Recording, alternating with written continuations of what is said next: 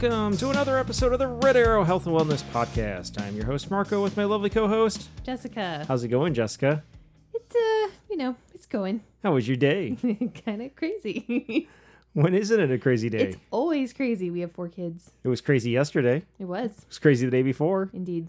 And what is the forecast hold for tomorrow? Oh, it is going to be wonderfully crazy. Crazy with a with a chance of crazy. Oh, yeah. So how did cross country go? cross country. Oh, cross country's been it's been crazy. No, it's uh it's the build up week to regionals, which is always kind of a high anxiety, stressful, exciting, scary time for all the kids, the coaches, the parents, and everything. More so this year because we had to qualify for regionals. Usually in Michigan, you just everybody goes to regionals, or at least your your top seven, and then they have a reserve race. Well, there's no reserve races this year, so everyone's battling to be in that top seven on the team. We had to qualify to get here. We did. Both the boys and the girls qualified to be in the regional meet, Hooray! and both really have a legitimate shot of going to state. For that third, you know, top three teams advanced, and out of the teams that don't advance this year, uh, top seven runners unattached also go. Uh, my boys and my girls squads both have a legitimate shot of getting that number three spot and advancing. That's awesome. It is, and it's a it's a it's a crew where out of the the 14 spots, so the seven boys and the seven girls, I have 13 runners. I have five girls. I have eight boys, so one's a reserve, which comes in handy because who knows what's going to happen. Mm-hmm. But out of all those 13 runners, eight are freshmen, and out of the ones that aren't freshmen, two are in their first year of varsity cross country That's interesting. or of running five kids, high school amazing. cross country even. So What an awesome introduction to cross country. it's a lot of inexperience. Uh, Two of the two of the eight or the freshmen ran as eighth graders because we were a small school, and uh, one of them actually ran at state. So one of my most experienced runners is a freshman. hilarious. Yes. So you can imagine with the parents and the runners and everything, and plus we throw in the curveballs of 2020 and missing half the season because the school shut us down, and knowing or not knowing at any moment is the state health department going to shut us down? Is the county health department going to shut us down? Is the school going to shut us down? What's going to happen? Nobody Lots knows. of dra- oh, I know. Uh, I think we probably should do once we get through this state tournament piece, just do an entire episode of recapping the craziness that's been going on instead of all that, uh, or just trying to do it at the beginning. Let's just say this: by the time this airs, we will have run at regionals. We will know whether we're advancing as a team for the boys, whether we're advancing as a team for the girls, or if not, which individual boys and girls are going to state, if any uh, or if we got shut down, or if you know who knows what happens. A giant meteor comes and wipes out the whole planet. Who knows? It's Let's not. 2020. Okay. Godzilla comes out of Lake Michigan. Something. I don't know. Things Uh, are already weird enough. We don't need to. I was toying with like, do I get on? Do I get on right afterwards and record just a snippet at the end of this one? But you know what? Let's just save it for next week. Yeah. So for now, You'll have to stay tuned. stay tuned and check back and how we did, and I'll tell you all about it, and I'll talk about the uh, the buildup and everything. Uh, maybe after state, I'll do all the buildup and the ins and outs of what everything was going on.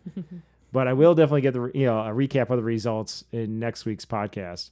For now, though, we did survive uh, the regional meet with two, or sorry, the pre-regional meet.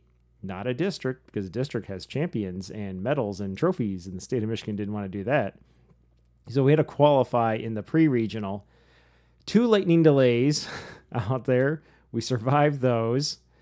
And then we ran on a very wet, what's normally a very fast, flat, open course was what in horse racing they would call sloppy conditions. Yeah, I really like the picture you sent me of the one kid running through a mud puddle and the giant splash going up I put it on our uh, Instagram story today too. Oh, that's awesome. Where he's running away and he's just, and that's the first half mile, and he's already coated in mud, and he's one of the leaders in the race. I think he was in uh, sixth place at that time, and he's already just coated. And by the time they were done, there it was it was kind of a misting light rain after the torrential downpours. The field was just soaking wet. There was one point where they had to do a 90 degree turn in a puddle that was up past their ankles. I have another picture of one of the young ladies on the team was taking her foot out of her shoe. And she's like, "Coach, you got to look at this." And so I'm like, "Whoa, I need to take a picture of this. Do you mind?" She's like, "Oh, please do." it was her sock, her formerly white sock with a pink heel or magenta heel, was just brown. Ew. Crayola box of eight colors, brown. It was- Nice. that's how how muddy and how nasty it was. But did We- they have fun? I think they did, and we did well. the boys came in third place. The top four teams advanced out of the pre-regional to the regional. The boys came in fourth place by one point, and one of my runners was beat out at the finish line by one of the other the school that finished ahead of us by three tenths of a 2nd Mhm. And so basically, we lost. We came in third instead of second by three tenths of a second. I mean, Now you could easily say any of the other runners could have beaten one of their runners or anybody else, but nobody else had a runner that close. So that's the way it goes. That's racing. But we advanced. And on the girls' side, uh, they came in second, even though uh, the all the experts who do analytics and projections had us down at third or fourth. funny. Uh, they have there's one team every time we do these hypothetical meets on paper. There's one of our our frenemies have beaten us on every hypothetical meet all season long, and they're still ranked ahead of us. They're ranked ahead of us in the state standings. They're ranked ahead of us in the regional outlook. They haven't beat us all season. That's hilarious. And on Monday we went and had a duel with them, just us and them. And I even had my number one girl uh, wanted to hang back. She, or she didn't want to. I had her hang back because I didn't want her overdoing it in just a, a, a tune-up duel. I had her hang back not with our number two, but with our number three, encouraging and pushing our number three runner on. And even with her doing that, we still beat our frenemies. Nice. And then the boys won too. Awesome. So the boys have beat that school every every time we've gone head to head with them. Also, a lot of fun, uh, a lot of anxiety, a lot of expectations. We'll see what happens, and yeah, yay, Yay. 2020. Who knows what's gonna happen? How's hockey going? Hockey's going. Okay. I'm having fun. Uh, I've got a good good squad. Actually, one of the other captains proposed a trade to me this week. He's like, "Oh, uh, this person for that person." I'm like, you know what? I I really like the chemistry we got going on this team this season. I don't want to mess with anybody. I played with all the players before except for one guy, Mhm. and he's fitting right in. So I really love it. Now, Sunday night we lost twelve to three. That's pretty Good. It was brutal. like it got to the end, but Oh, we were good natured. Nobody got down. We are all like, well, you know, we'll take our lumps. It happens. And a lot of us were getting to the face-offs and we're looking up at the clock and like, there's five minutes left. Like, can this just wrap up so we can go drink beer? And at one point, one of the players on the other team is like, could that clock go a little faster? Like, let's just go have beer. nice. Like, yep. Like it got to the third period, and it's like, can we just score a goal and ruin this new goalie's night and make sure he doesn't get a shutout? And so we got that, and we got a couple more. That's funny. But overall, it's it's going good. So four games down out of our twelve game season. I mean, and three of those are going to be playoffs. So that's playing, but you also did some coaching. That's true. Last weekend, kid number one had her first game of the season. So last week was week one of the winter season for our, our local rink. And kid three had a practice early in the morning. And luckily, my pre regional was on Friday. The kids were playing Saturday. So I got to take him to his, his, his U8, his mite practice early in the morning, came home, went back to the rink. Kid number two had his practice for U10 squirts Mhm. back home. And then while I was at the the mite practice, got us, hey, hey, uh, we're short on we, we need a coach. I'm like, what? And they're like, Yeah, we did we got uh this guy over here, he's he's gonna coach it, but he's there by himself. Will you fill in and coach too? I'm like, sure. I'll go home and get my coaching gear. Mhm. So came back for game three uh, for the U12 uh, Pee Wees and was coaching. And I've known the other guy for a long time, and we've coached against each other. We've coached with each other, so it worked out fine. He took the forwards, I took the defenseman and the goalie. We had two goalies. Kid, kid number one, uh, drew the straw for the second half of the game, and this is like a high flying team that's been practicing together, and our kids are just meeting each other. And we like, in fact, before the game, we're running around going, "Can we get enough jerseys that all match? Like we had enough Oh, no. whites." But this other team, who's a, a travel team, which should have shown up with lights and darks, or in their case, reds and whites, only showed up with whites. And so, like, we're scrambling to get enough darks. And there was at one point in our game where we had a green jersey, a black jersey, and a blue jersey go all going for the puck, fighting each other. We're like, "You're on the same team. It's white versus not white." That's so funny. we expected, uh, yeah. And we're trying to figure out on the bench, like, a, you know, I had one, my defenseman's whining, I want to go play offense. I always play offense, blah, blah, blah. I'm like, well, today you're a defenseman, you know? And then, uh, finally, and then partway through the first period, one of the forwards leans back and goes, "Hey, uh, "Can I play defense?" I'm like, you played defense before? He's like, "Yeah, like all last season." I'm like, sweet. At intermission, you two are switching. and he turned out to be one of the better defensemen. Um, kid one though played amazing. So she came in halfway through the second period, didn't let any goals in uh, that half a period, Woot. and then she did really well in the uh, third period. She had one where they just flat out they shot it and got her by her faster than she could collapse down on the puck. But all the other ones that got her, it was um, like a three on none. So like three three offensive players, and I'm like, where are my defensemen? Why are you guys at the blue line? Help my daughter out. you know, stuff like that where they're just passing around and she's flying her back and forth across the crease as much as she, fast as she can, but she can only slide so fast. Mhm. And so they ended up uh, all told by the end of the game it was uh, nine to nothing. Yeah, it was Whoa. bad. The game pucks went to the two goalies because we expected it to be much, much, much worse, Oh my god. and because they were getting no support. Uh, so the two of them basically just stood on their heads, and they both goalies walked out holding their chin up uh, high because they Mhm. did amazing. Uh, they really did tech from a technical perspective, and being a goalie dad. And so when she goes to goalie camp, a lot of times I go and I listen so I can help remind her of the lessons. Mhm. It's like she's doing all the things they're asking her to do. She just, you know, and I didn't expect her to be perfect, but she, the one time she got beat, like where it was a legit her versus the shooter, and she got beat by him, sometimes that's going to happen. Yeah. The rest of the time, though, there's a breakaway where it was her and the and the uh, shooter, and she made an amazing glove save, and she had a few other amazing saves. I couldn't believe she believe she did a lot of kick saves too. So yeah, Awesome. fun game. Stressful. I was looking over at the other coach, good, like just pumping my hand on my chest. And he's like nodding his head, like, yeah, this is stressful. but we kept them to a single digit point total. So we'll see that game, that team again down the line. It'll be it'll be interesting. So apparently I'm coaching. Also that later that day, I also got asked, will you co- help be the assistant coach on uh, U10? So I guess like I'm going to be. He's like, and that coach last season we did U10 together, and he's like, do the defensemen and goalies. I'm like, really? You're a goalie coach. Why am I coaching the goalies?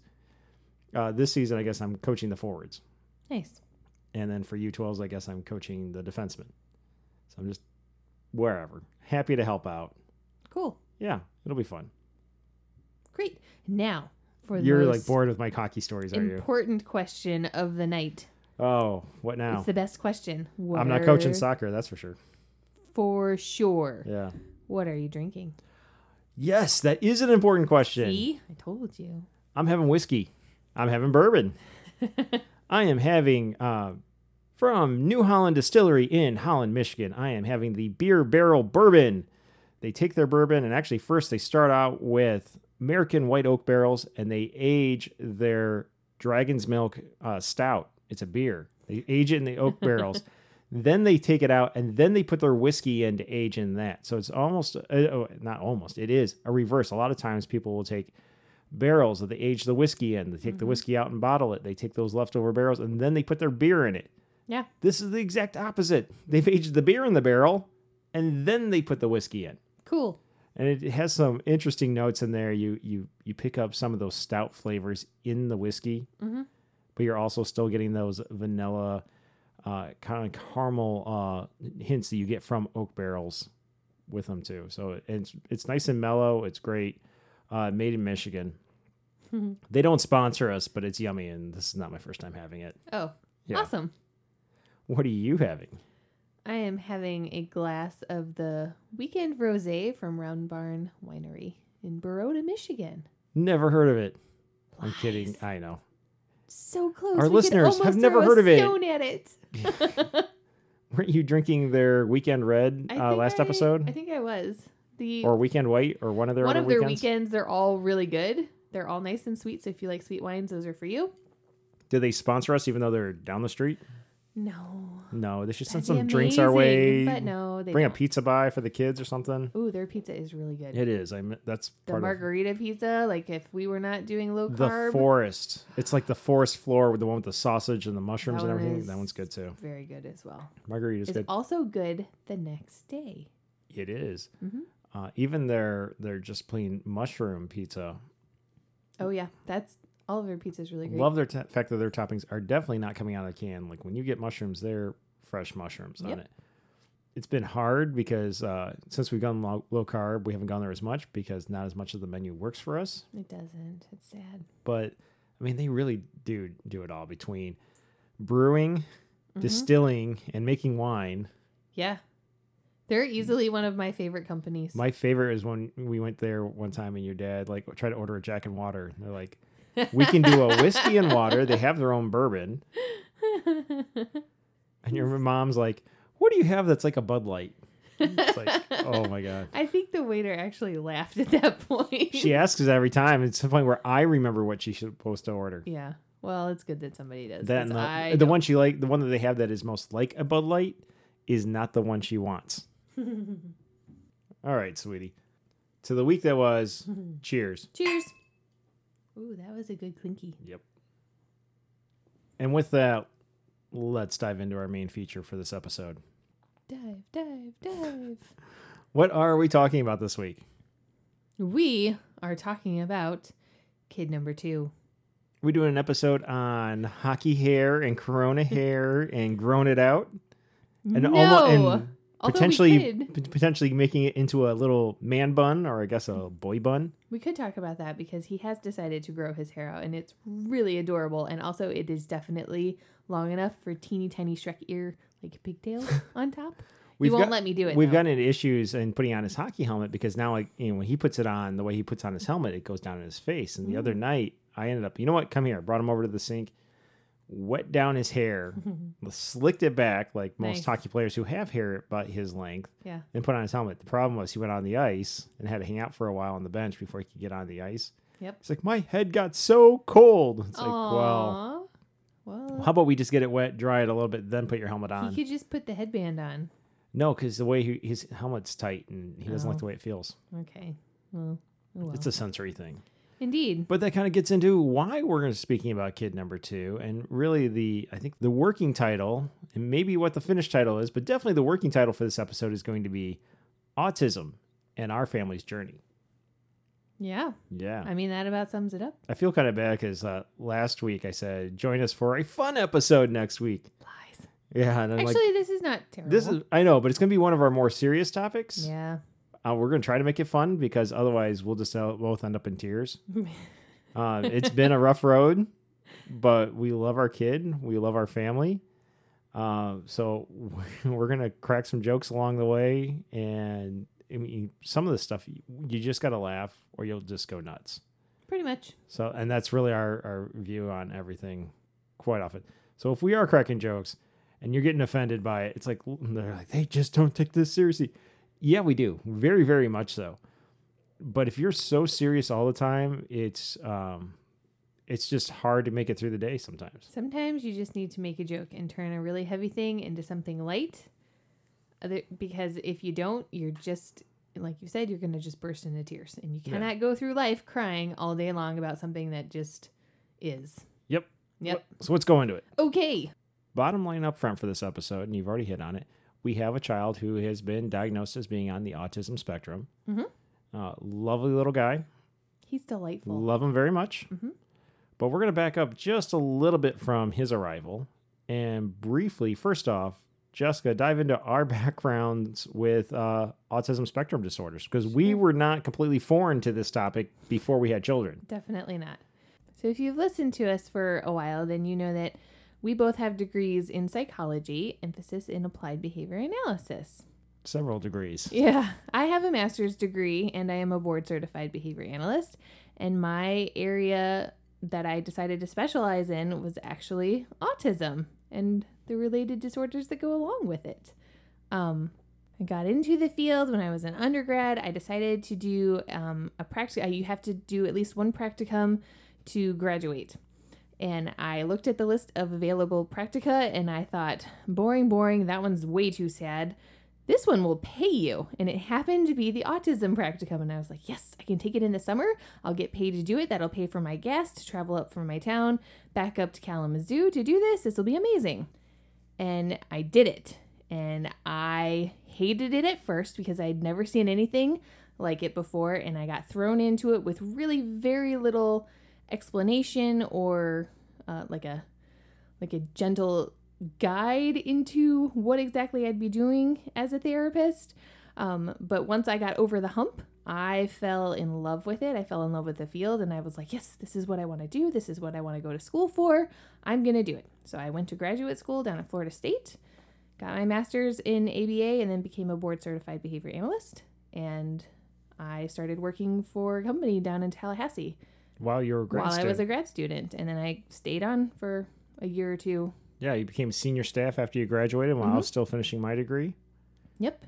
And then when we left Tallahassee, I took a little break so we could have our family. But you're still were doing um, I won't call it telehealth, but you're still consulting with people. They were asking your advice and whatnot. You just weren't seeing clients and billing directly against clients for many, many years Yeah, and working and staying in touch with the field. hmm definitely.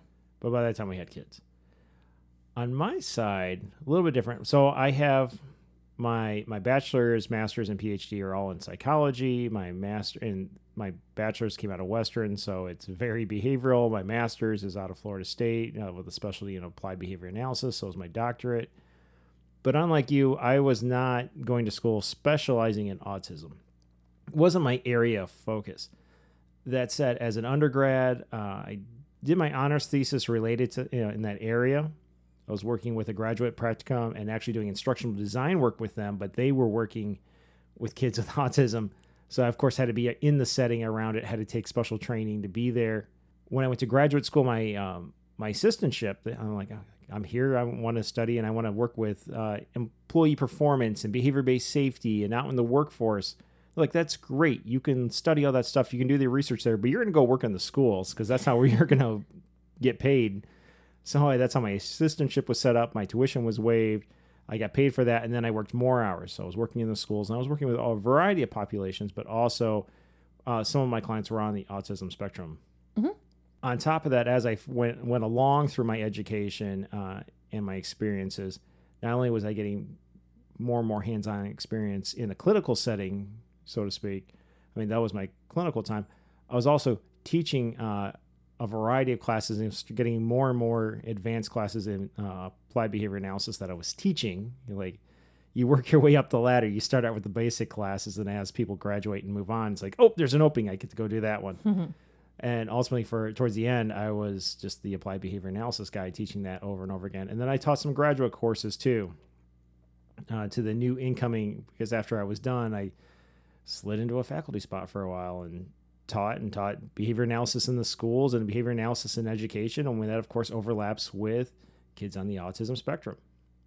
Mhm. But once I uh, I finished up and moved out of that academic role and moved into the private sector, I was kind of done with it. Yeah. I, I mean, it's not for everyone. it's not for everyone, but it wasn't just like, well, I won't do this. But I went, I was getting heavy into behavior based security and safety and employee performance. Mhm. And that was opening new doors and new areas. And I was going that way. And it wasn't in the clinical side. Right. But I, I definitely had plenty of time working, dealing with parents going, well, what do you know? You don't have any children. What do you know? And like, yes. How many kids do you have that are on the spectrum? I'm like, I don't have kids. I'm not even married at this point. but I did spend my time getting bit, kicked, but also getting the warm fuzzies when they they achieve and they learn something, yes. uh, and they break, uh, they get a new social skill that you've been working so hard to help them learn and be have more adaptive behavior. Yep, there really is nothing better than when you've been working and working and working on one particular skill for months and months, and then one day something snaps into place, and suddenly that kid gets it and does it all over the place. You get this wonderfully warm, fuzzy feeling right in your heart. It makes your skin tingle. It's fantastic. So let's fast forward. we move we move out of Florida. Yep. We move up to DC. Uh, I'm working not in a clinical setting. I was doing some R and D work uh, and do, being basically a researcher at that point, and then eventually got into more uh, applied operational type work, uh, where it was like real world situations. You got to adjust on the fly, but it still was very much in a business organizational type sense with adults. Mhm. Was not doing clinical work. You were mostly uh, at that point were starting to really blossom as a photographer and doing occasionally online stuff. But we had Kid One, Almost immediately, we had kid two. I think there was two birthdays in a row. My birthday card was surprise. You're gonna be a dad. Yeah. that is. That's It was like surprise, you're gonna be a dad. Yes, this is wonderful. Next birthday, surprise, you're gonna be a dad again. I'm like, are you kidding? No. No. No, this is really happening. So we had two kids, and in there somewhere, I I was also uh, teaching at one of the universities on the side because I'm insane. But actually, because it takes so long when you accept and to get the course on the course register's office and get it listed and get kids to sign up. When I agreed to be a professor, we had um, on the side like basically on nights like go drive to Maryland, hold office hours, then give a three hour lecture, then drive home and get home at one in the morning hmm when I signed up for that gig, we had no kids, and by the time the class started, we had two kids. yeah, stuff happens. Uh, but our kid number two, nice little little boy. Let's talk about life with kid number two as a baby, from what we can remember, because it was a bit of a blur. It's it's pretty much all a blur. Our kids are kid number one and kid number two are eleven months apart. Um, which I do not recommend you do that. That was not planned. That just sort of happened, and it is what it is. But because of that, like we were very very tired for a long time, so the memories are a little bit fuzzy. Out of what we do remember, let's talk about kid number two when he was little. I mean, I mean, right off the bat, well, even before he left the hospital, he was known as the guzzler. The guzzler, yes. you know, kid number one, we could barely get her to finish a bottle, and it would take a, like at that point the feedings are every hour and a half, and it would take her an hour and fifteen minutes to finish whatever many uh, milliliters she was supposed to drink, and then it's time to do her feeding again. And I was like, oh my god, kid number one, or sorry, that was kid number one. Kid number two, give it to him. He's sucking it down. and You can't get that thing out of his mouth fast enough before they say, no, don't give him any more. He'll that's too much.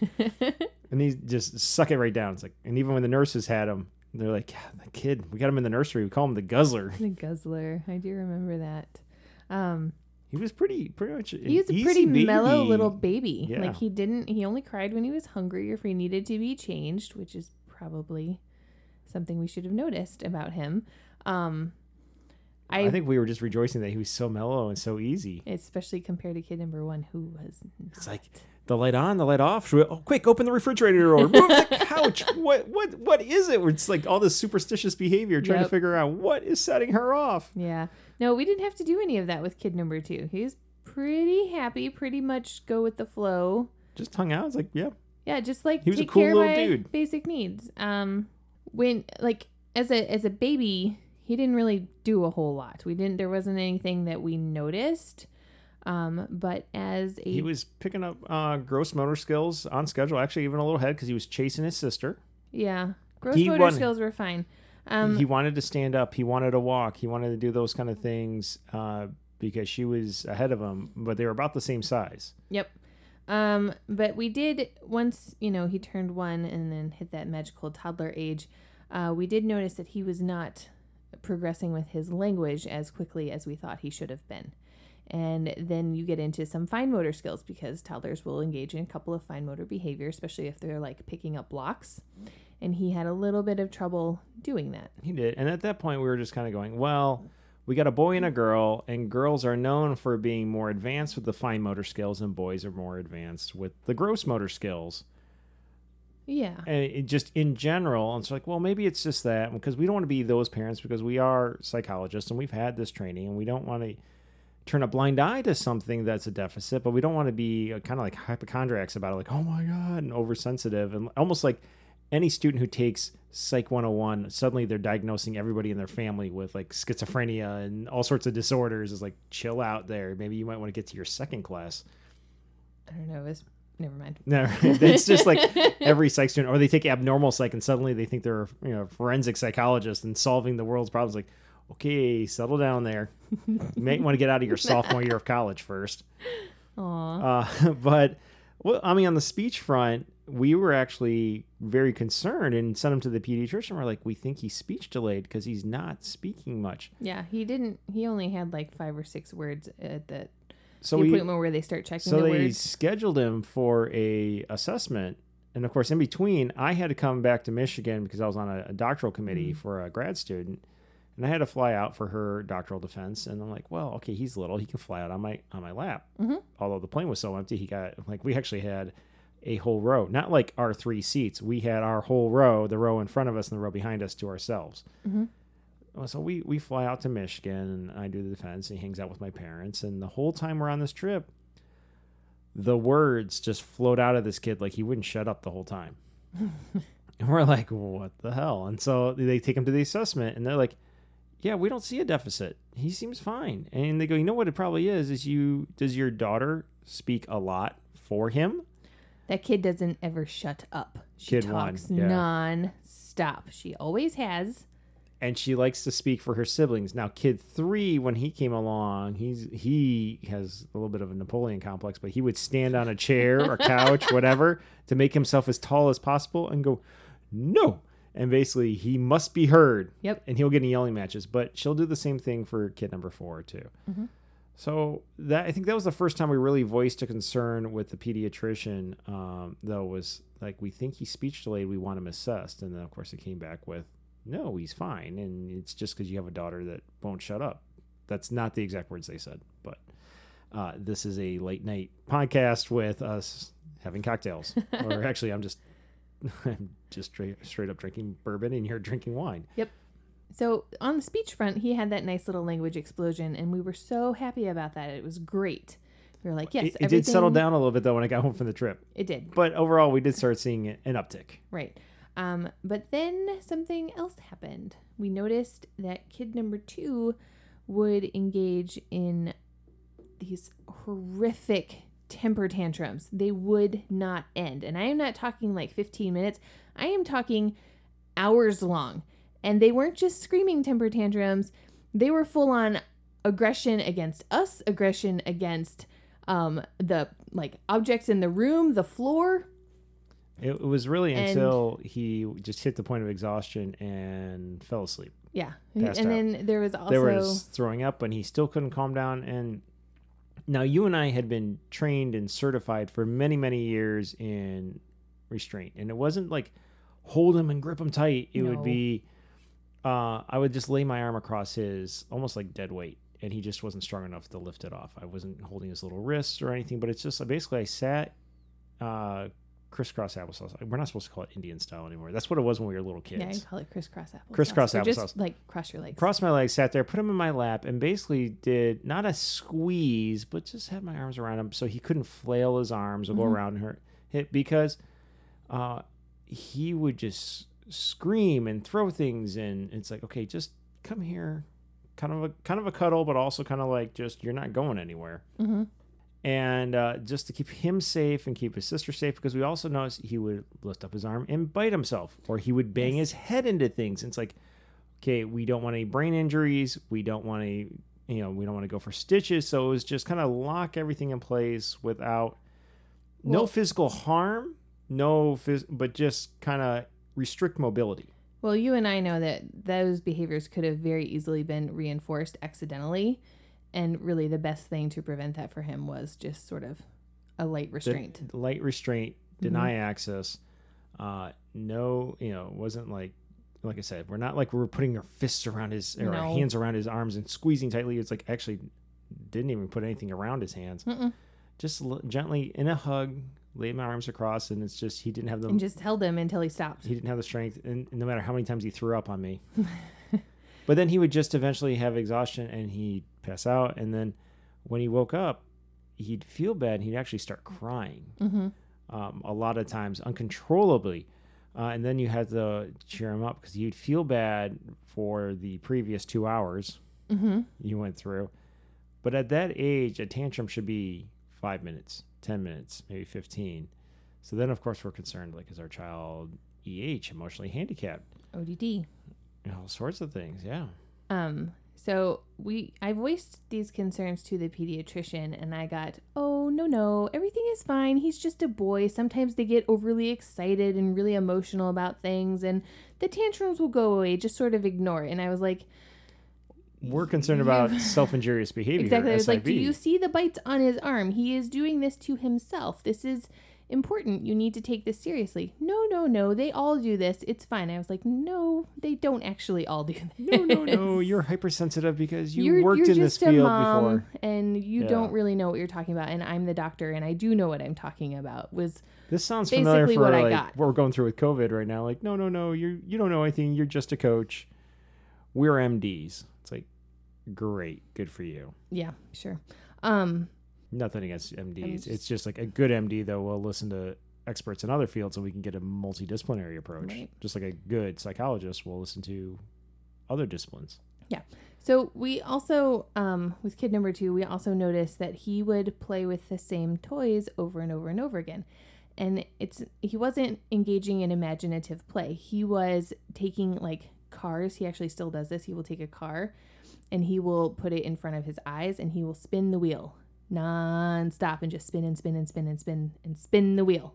That's it. He wouldn't like put them on the ground and make them go room and go over racetracks or anything. It like was- when I was growing up, we called them adventures. yeah. But there was imagination there. You're creating your own storylines. Mhm. It wasn't that. It was either sti- what we call stimmy and stimming and playing off the stimulation of just seeing it spin, which Mm-hmm. now they have fidget spinners. Or the other, they didn't have those when he was really little. Nope. The other thing he would do is if he saw a movie, and this actually came a little bit later from the age level we're talking about right now, he would watch a movie like he'd watch the movie from, uh, is it Disney or Pixar's? I can't remember if Pixar was part of Disney or away from Disney. It or doesn't matter. They're back again, whatever. The movie Cars. Uh, he had all the characters and he would reenact scene by scene. There was no uh, imagination, there was no creation of his own dialogue, his own storyline.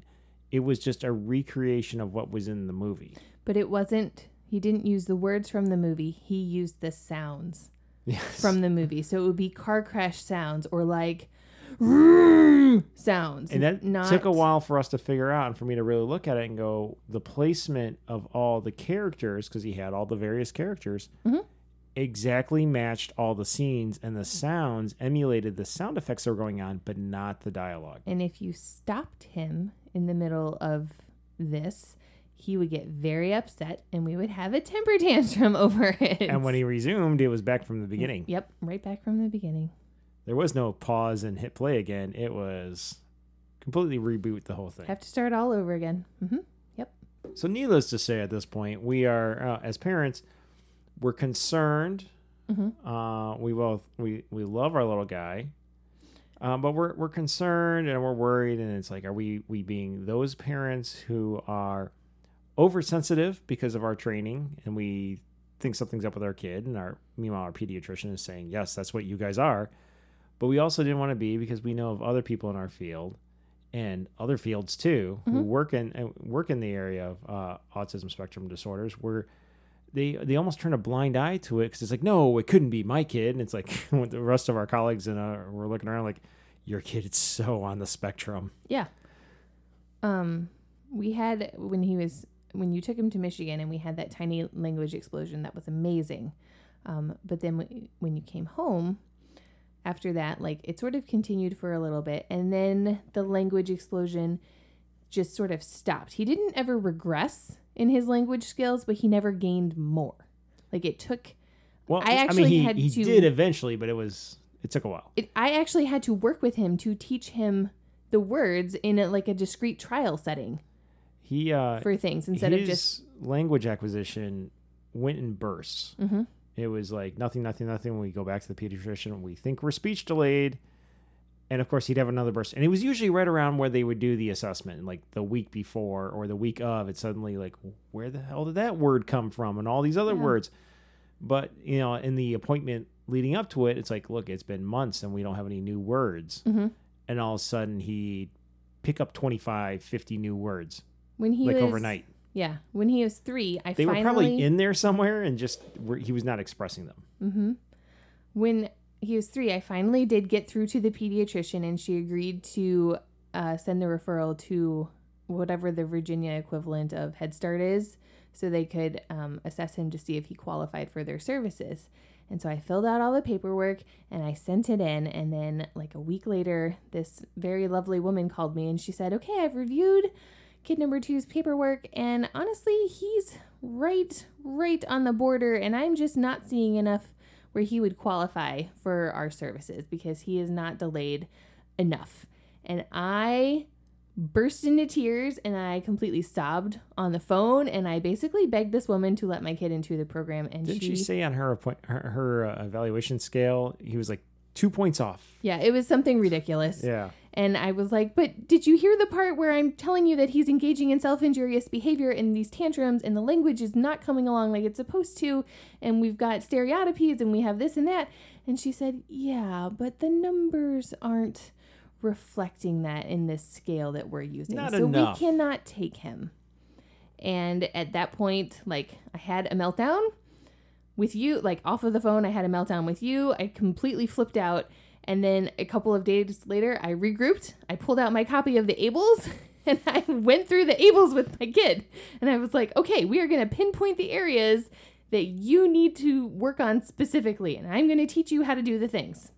Well, and, And- people who listen to our podcast at this point shouldn't be shocked that we did this. Nope. Of course, all along, it wasn't like we were just sitting there passively going, "Well, our kids, are, no, he's not picking up enough words. Come on, pediatrician, fix it." Like we were implementing things. Mhm. We were uh, addressing self-injurious behavior because we know how to do that. But we also were going, "There's something else going on here. There, we probably need other resources to help us more than we can just do at home." Even though you know other specialties need to come help because we were noticing still a deficit in fine motor skills. Yep. But you were working on with him on vocabulary. We were both working on him, on with him on uh, adaptive ways of dealing with the frustration and the aggression that didn't involve self-injurious behavior because it really was coming out of he was frustrated by something he gets so angry and he would just bite himself or And he he, gets so frustrated he didn't have the he- words to and- tell us. yes and so Um, part of that was adding the vocabulary yeah, but and- also Honestly, once we got the language up to a certain level, the maladaptive behaviors just sort of dropped away.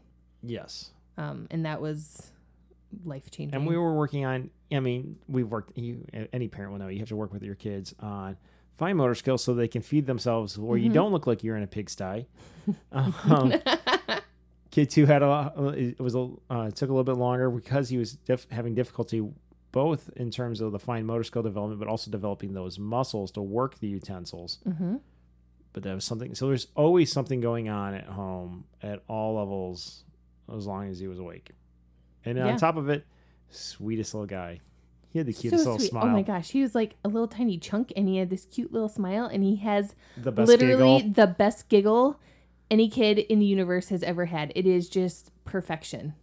It's wonderful. He still has it. If you really get him laughing, he'll do it, and it's so cute. I still remember like, you and kid one went to a princess birthday party once Mm. and so the boys me and my little dude went to i took him out for happy hour. I got him chicken nuggets and, tater tots and chocolate milk which he absolutely loved. We were watching college football. I had a craft beer and some wings. And uh, it was one of the local um, restaurant breweries down the street from the house. We'd do stuff like that. We'd go have fun. We'd go down to the fish market. We'd pick up crabs and bring them back so we could steam them at the house. He and i would go to the grocery store and we pick up ribs and you know slow cook them out on the grill. He was my little buddy. Of course kid one's also my buddy. We would do projects together too.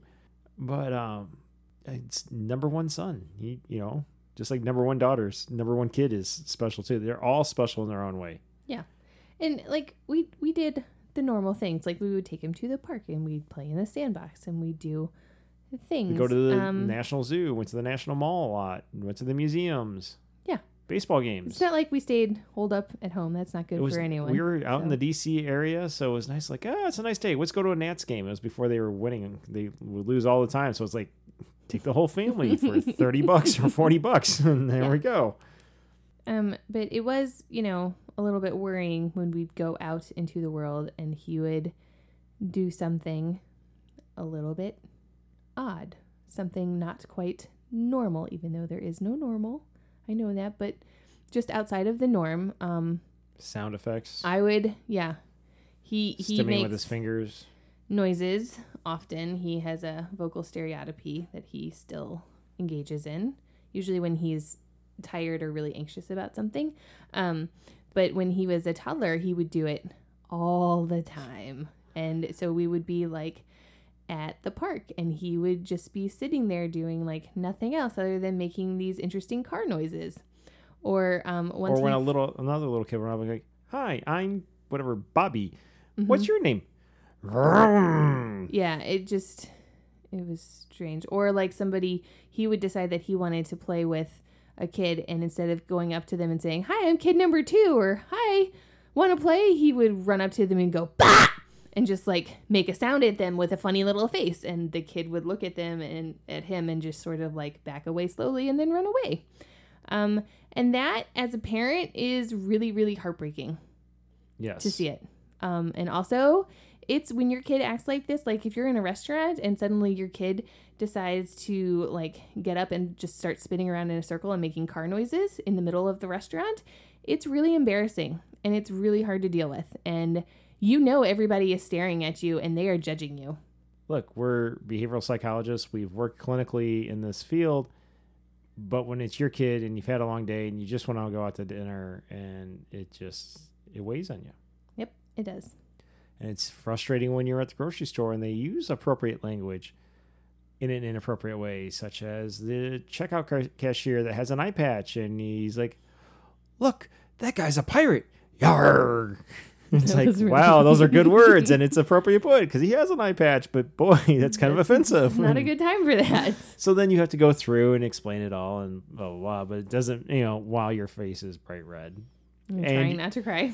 And or I was trying not to laugh. Okay, well, I usually would try not to cry. Yeah, you're trying not to cry. I'm not trying not to laugh. We're both both trying to do that teachable parenting moment there. Uh, at least the guy was kind of cool about it. Like you could tell he was pissed off because he's probably heard it for the umpteenth time that day. Probably. Uh, and this is this is still we're still talking like age Three years old. three and four and under. Hmm. Three, because this was still when we lived in Virginia. That's true. We turned four right when we moved here. Yeah, that's true. So then we moved to Michigan, and he turned four like two days after we moved here or something. Oh, that's true. Yeah, And when we it moved, was like the week we just yeah, arrived. and yeah. so when we moved here, we were like, yes, he's gonna go to preschool because he's four and he can do that, and it's gonna be amazing. And it was not amazing. It was kind of awful, and we had the preschool teacher. She would be like, Well, and let's let's put the caveat here. The preschool teacher, and the preschool is a, and was a good preschool. it's phenomenal. The teacher is amazing. She is the best preschool teacher I have ever encountered in my entire life. If I could clone her and have her at every single preschool in the entire country, I would do that. I am very thankful. Uh, n- even though like kid one was in kindergarten, kid two was in preschool. Eventually, kid three came along and he went to preschool and he had that same teacher. We're hoping kid four gets her next year. But on top of it, her daughters have been on my track and cross country team. Yeah. So I get to interact with her more because she is a just an awesome educator. Yep. And fun to have as one of the parents on helping the team. Yeah, she is one of my favorite humans on the planet, for sure. Um, but she had a really rough time with our kid because he uh, like he loved preschool. He thought it was the coolest thing ever because it was this fun room and it was packed full of toys, and she had cars, and he just and a bus and like trucks and all kinds of things with wheels. And so he would walk into preschool, he'd throw his stuff wherever it was in the coat room, and then he would come over and say, I'm going to play with cars. And he would sit down and immediately start playing with cars. And then he wouldn't want to stop playing with cars, but they had to stop. And she would take the cars away, and then he would sort of explode in a tantrum in preschool.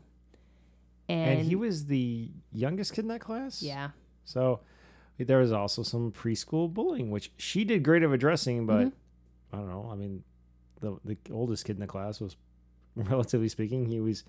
I don't want to call the pick on the a five year old and call him a bully, but it was bully type behavior at the four and five year old level, and and kid number two is like, what's going on? Because he's used to being at home with his big sister, who I mean, she was a little bit bossy, but loved him very much, and and Just then very tolerant of him. and kid number three, his little brother, and his mom and his dad, and suddenly he's like, "I- "This is a new experience for me," which is not what he actually said, but he had a rough go. But it's learning those group dynamics, which is why you go to preschool, is really to learn the social skills, and also to learn to write and do that pincher grip, which he was at that point was basically taking a crayon in his fist, Yep.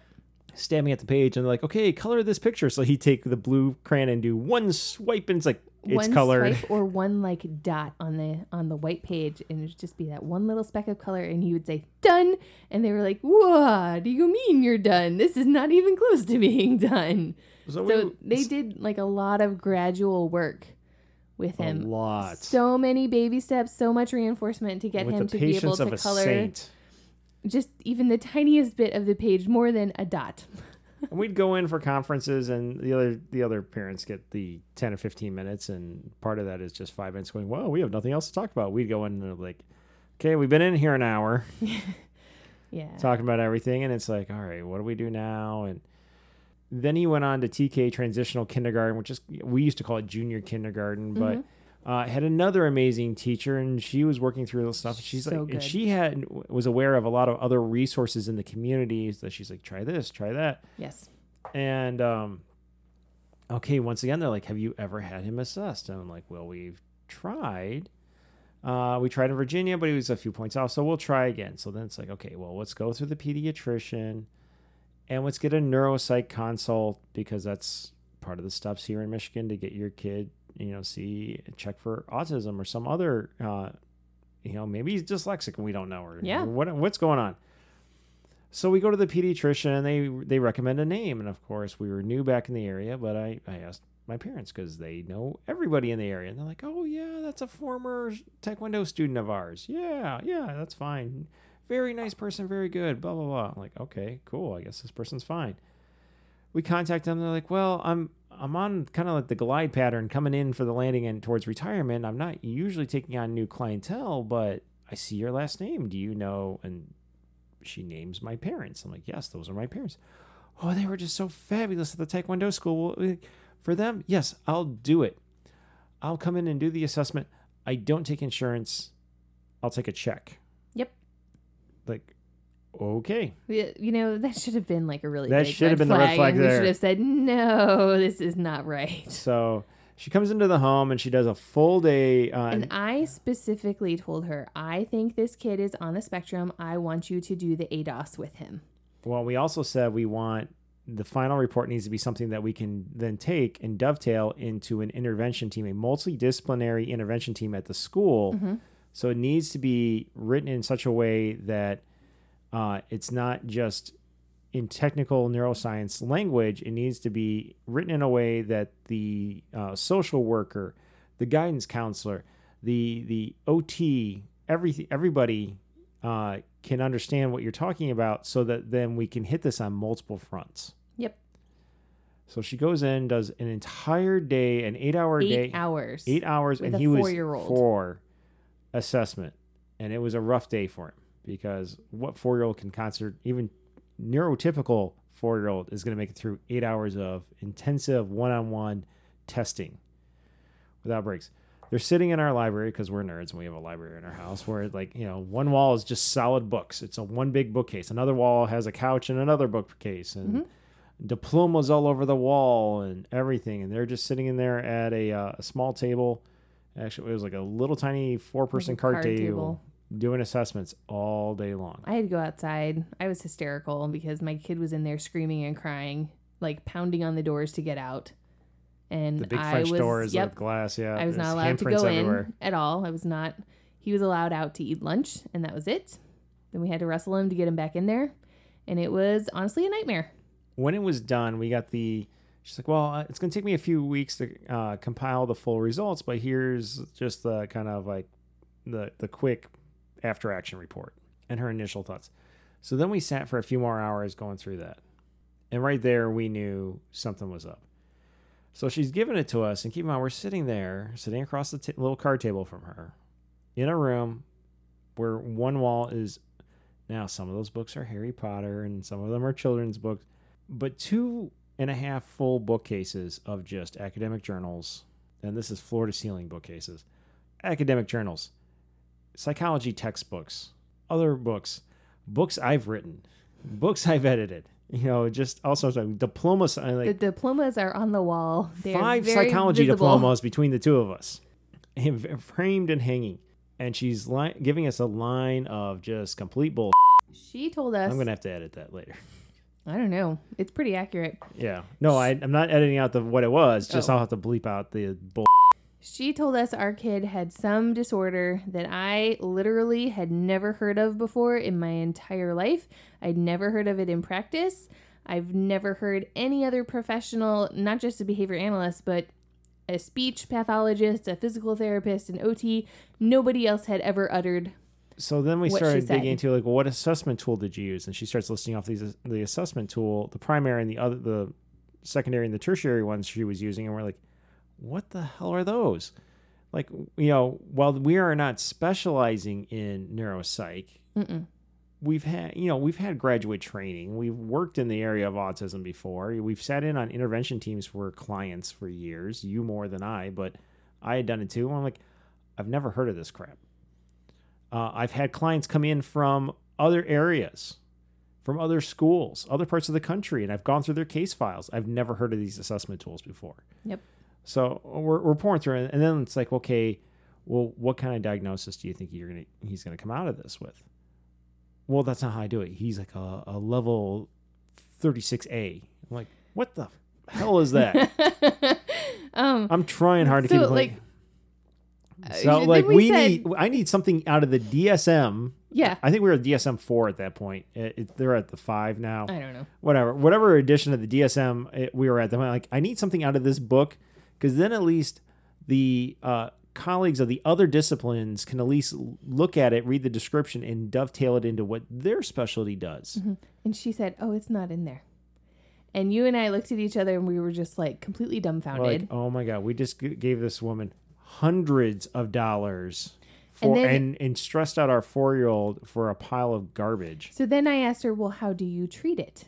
Tell me what we can do to alleviate the symptoms of it or to make it completely go away. And she goes, Oh, well, you have to go see this uh, eye doctor down the road on this particular street, and he does this specialized vision therapy, and it will fix everything. And I was like, Oh, and she's also like, I'm retiring, but I'll be willing to take on this patient, and like only I can do the treatment. Only I.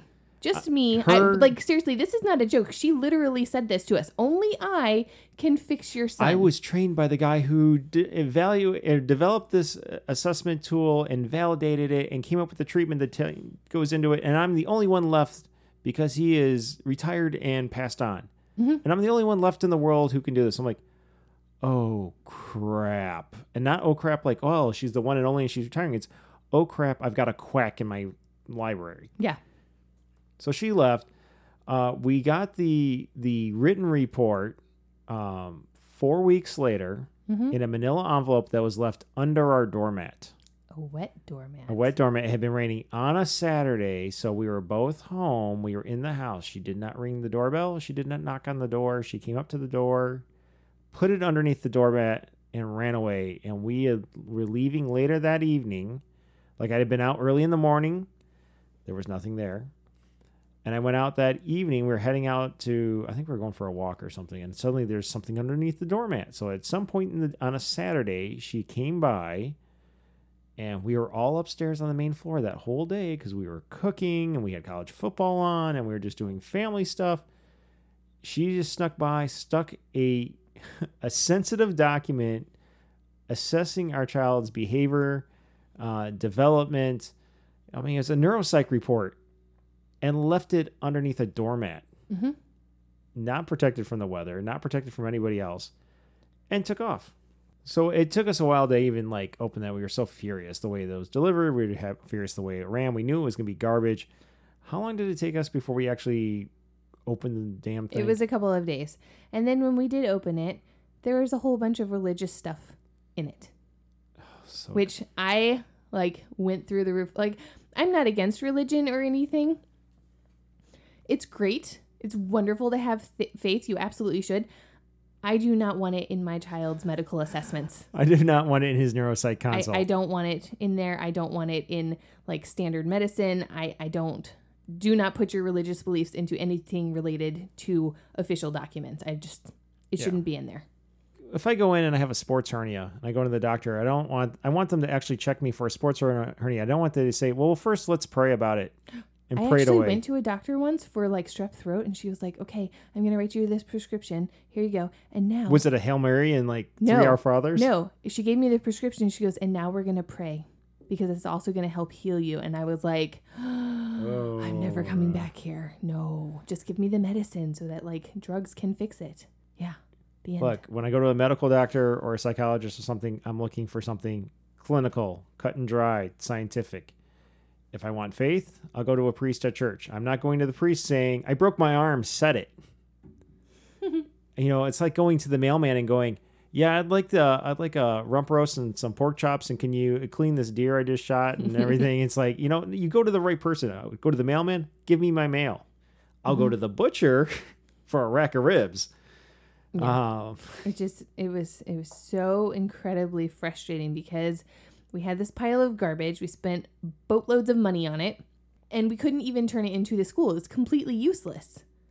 Um so the pediatrician actually reached out to me a couple of weeks after we got the assessment and said how did it go? What were the findings? I didn't get a copy of it so if you want to give me a copy that'd be really good. And i told him i was like let me tell you about this person that you recommended to me. And by the time I was done, he was apologizing profusely and was like, "I'm so sorry. I've never had anybody complain I mean, our position before." was that if she wasn't retiring, and if we got wind that she wasn't retiring, we were going to go after her license. yeah, it, it was that bad. That's not something that we say lightly at all. Like No, it's a super serious thing. As one professional to another, we we you, you you know you can be mad at somebody, you can be not happy with the way they do their work and stuff, but you don't go after their license and their livelihood. From what we we know, we were her last client, so it's at that point it's like, well, it becomes insult to injury in terms of going after a license at that point. But if she was going to continue to practice, it was like we were going to go after her. Um, To which, as far as I know, she's done. Yeah. we were the last ones to suffer that So- horrific experience.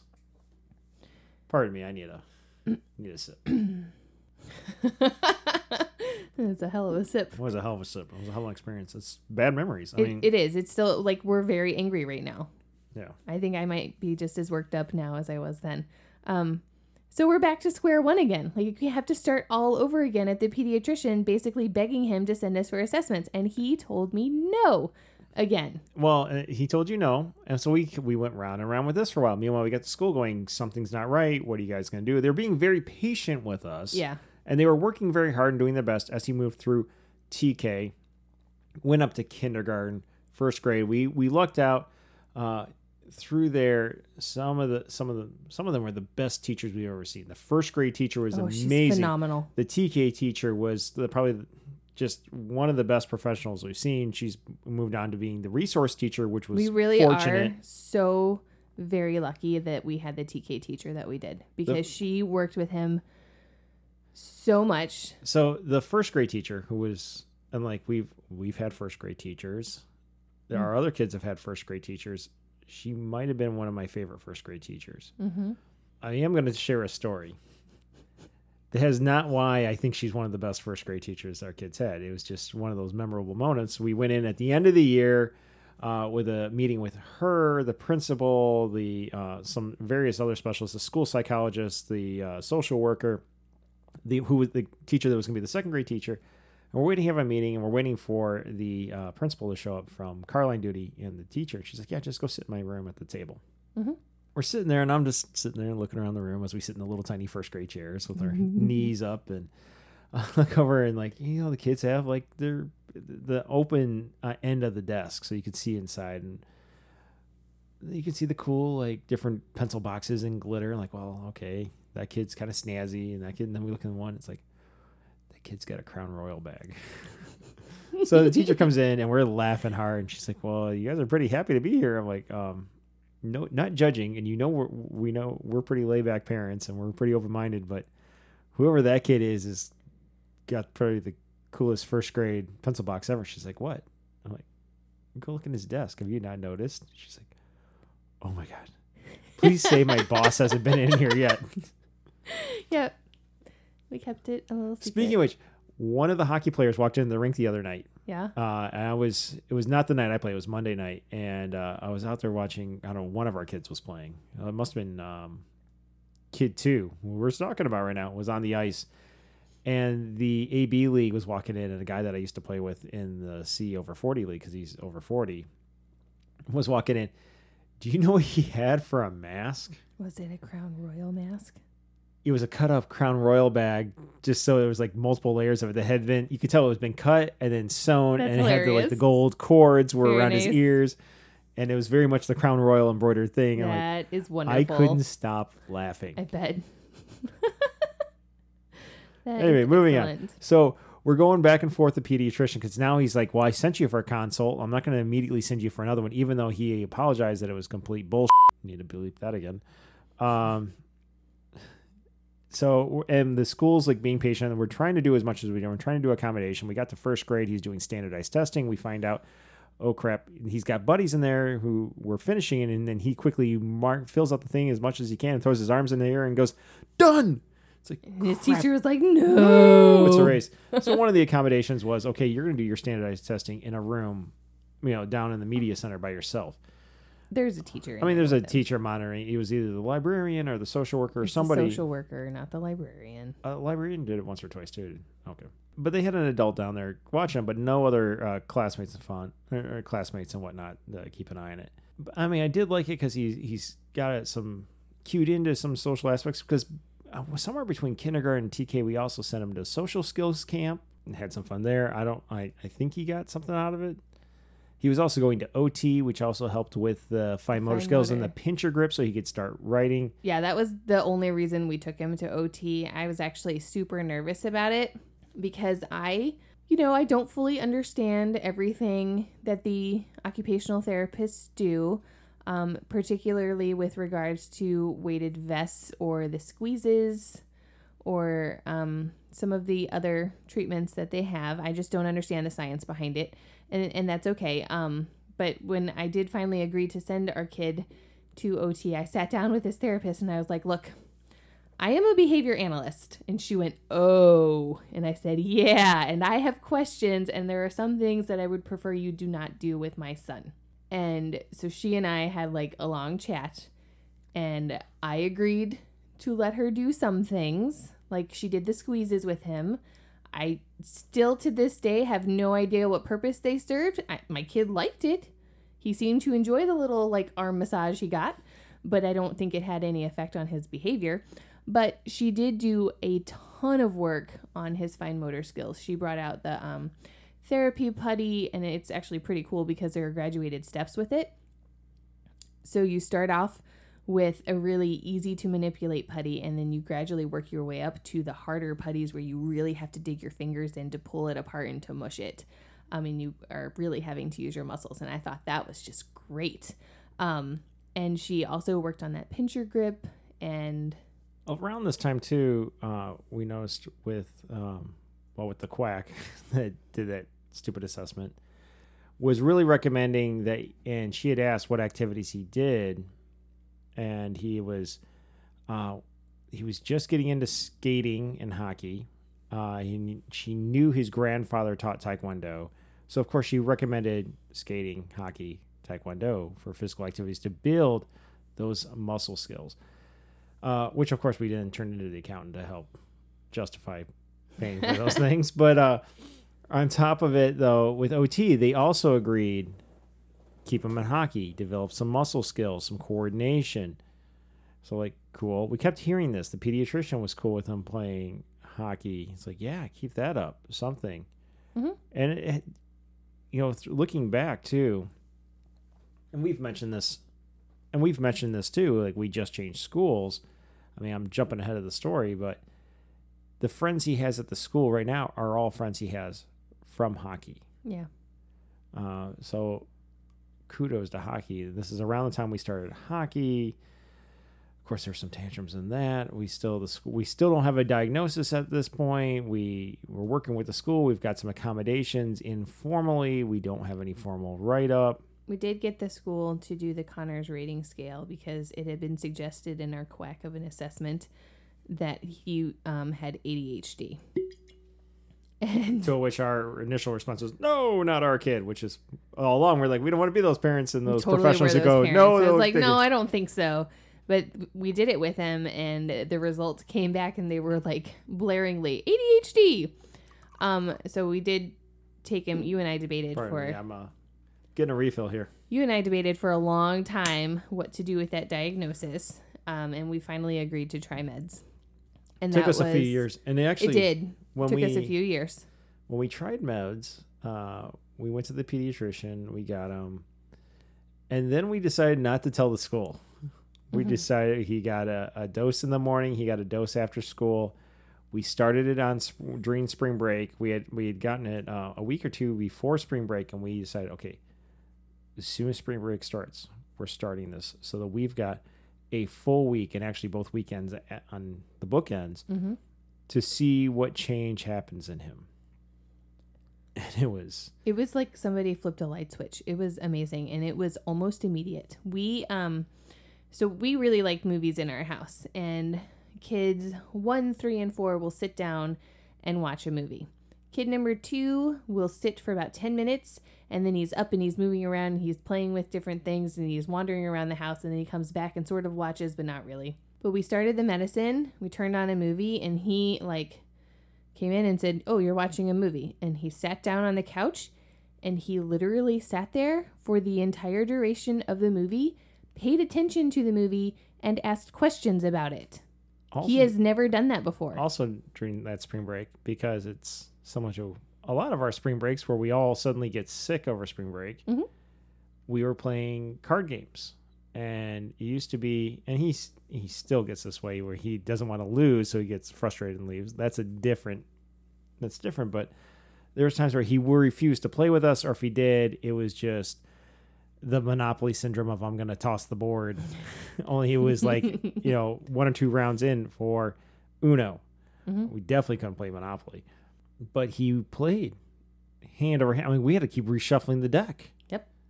And uh, especially since Kid One, oh, she's instead of playing a card she could play, she would draw like twenty five because she wanted to make sure like oh, I have a card I can play, but it's gonna help the person next to me. But it's the only one I can play. No, I'll draw twenty five just to try to stick it to them. When it's like, okay, you now have the whole deck, so this game's gonna take forever.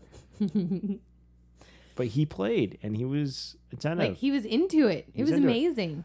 so we sent him back to school and we kept track of all the reports. Like we we had been we had been tracking for a while because we wanted to make sure we didn't you know if they said well he's been having rough days or whatever it's like really? Because the note home says hmm it's amazing. So when we and we had to tell the teachers and like especially in kindergarten and first grade and second grade whatever you're doing in school let us know. We will dovetail what's going on at home to it. So there are follow-up consequences so like he knew they had a, a stoplight program where it was like what was it blue or purple blue green yellow orange red It had a lot of know. It was a lot of colors. he knew that if he got on yellow it we'd have a conversation. If he was on orange or red which red usually also meant you were in the principal's office there were consequences at home. Hmm so we heard all like how'd today go? What color are you on? First thing we heard is like well so and so was on yellow. I'm like i don't care about so and so they're not my kid. What were you on? Green blue? Yeah, no. Once but we, would we would track those not just out of his self-report the teacher had it in there too. Mhm.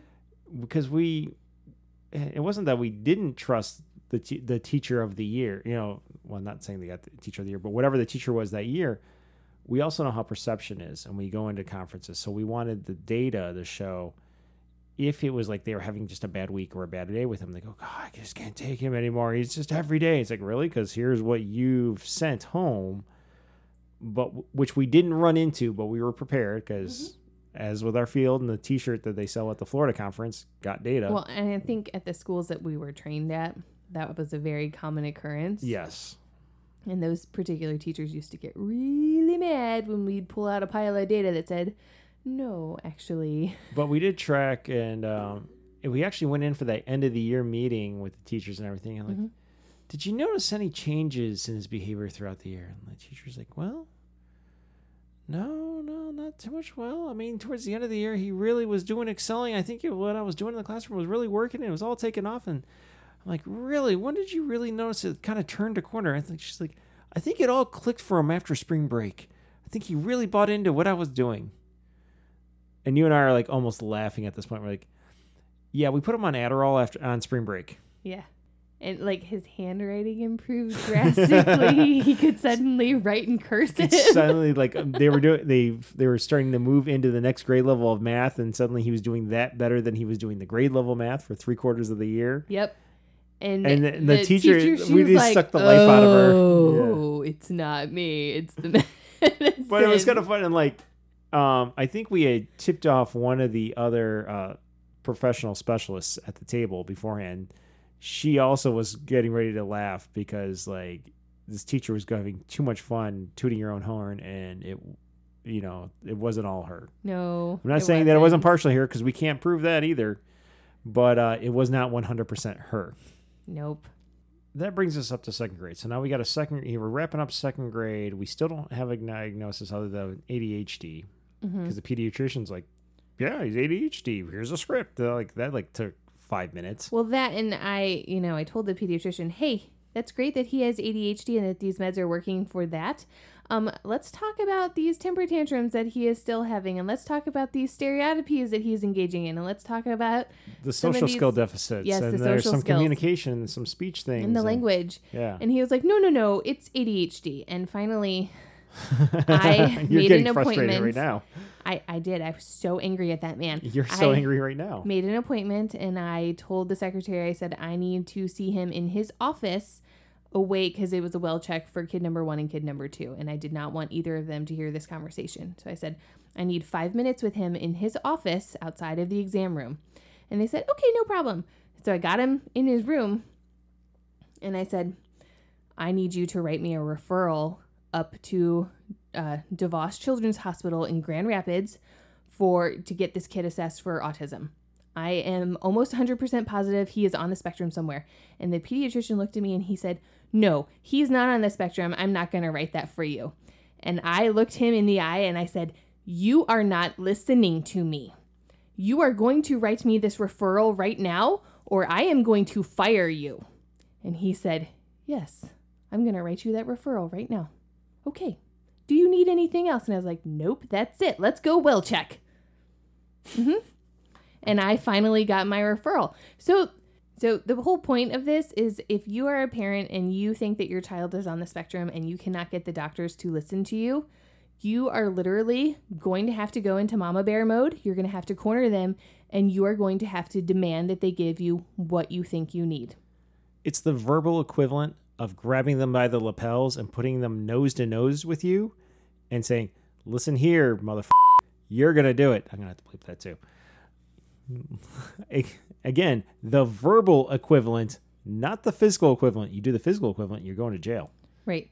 Um, and if your doctor really won't give you what you need, you need to find a better doctor, one that will actually listen to you and take your con- your concerns into consideration and do what needs to be done so that your kid can get the help that they need. I am beyond livid that we did not have this diagnosis in hand until our kid was nine years old, um, because that's when we finally were able to get into the hospital for the assessment. Well, say for DeVos to get in there, it was once we got the referral and they made the appointment, it was like six months of waiting to get in or eight months. Somewhere between that- six and nine months. I don't remember which one. It was almost, you know, more than half a year. Mhm. So we eventually get in, we go. Now, I will say for that one, um, give me a minute. I need a sip. And then uh, we'll dive it. Different experience this time. So just one moment. oh my, Jessica, should I give you the advice from church with when it comes to wine? Sip, don't chug. no. This kind of this whole story is definitely a, a wine chugging kind of story. For sure. Faux shizzle. Yeah. So our kid finally gets a referral to DeVos, and that's nothing on DeVos. That was all on our pediatrician not wanting to do the referral. To be fair, there is a really long wait across Well, the uh, country no, no, for this. There is. Uh, getting the referral was a pain with our pediatrician. The wait time from once we got the referral to getting our appointment is just because there's a backlog because there's a Big demand. incredible need for this. But the referral itself was all on our pediatrician. Mm-hmm. I would have fired the pediatrician years ago, except there's basically only two pediatricians in town.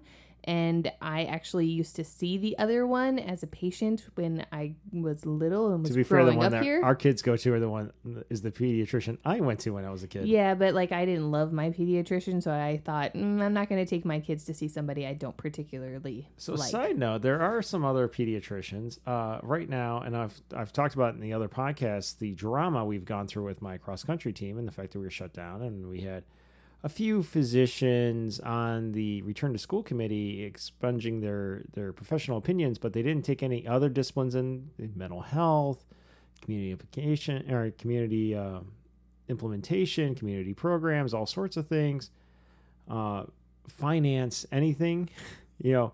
It was just these ones that are parents of elementary parents, not even middle school. One of them, I one of the people on the committee who's not a physician has a middle schooler, but I didn't talk to high school parents who are physicians or ones who work in the ER because they're, they're like, oh, there's no high school parents who are physicians. Like the hell there aren't.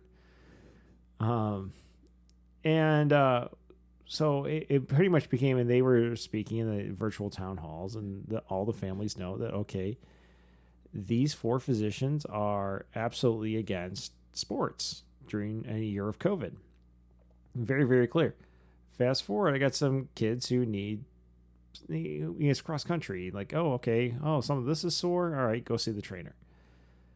And I email the department secretary, yeah, so and so needs an appointment, or just tell me what day the trainer's coming. They're like, well, the trainer's not coming because you're the only sport in action. I'm like, okay, well, fine. They, can- you know, they always can go make appointments for free over at the uh, at the clinic. Uh, this to see athletic training. Like, no, no, we didn't get a contract this year because we don't have fall sports in action. Like, well, you have fall sports in action now because you've got volleyball practicing in the gym. They just can't compete. You got cross country in competition. So sign the contract. We've had these contracts in place forever. No, we're not going to get one because you're not football. Is this? They didn't say those words, but essentially that's what it came down to. You know, talk to the parents. Tell them to send their kids to their pediatrician. So I called the parents and like, okay, uh, just send your kid to the pediatrician or get them a referral to the sports trainers who are part of the same medical group. Parents come back.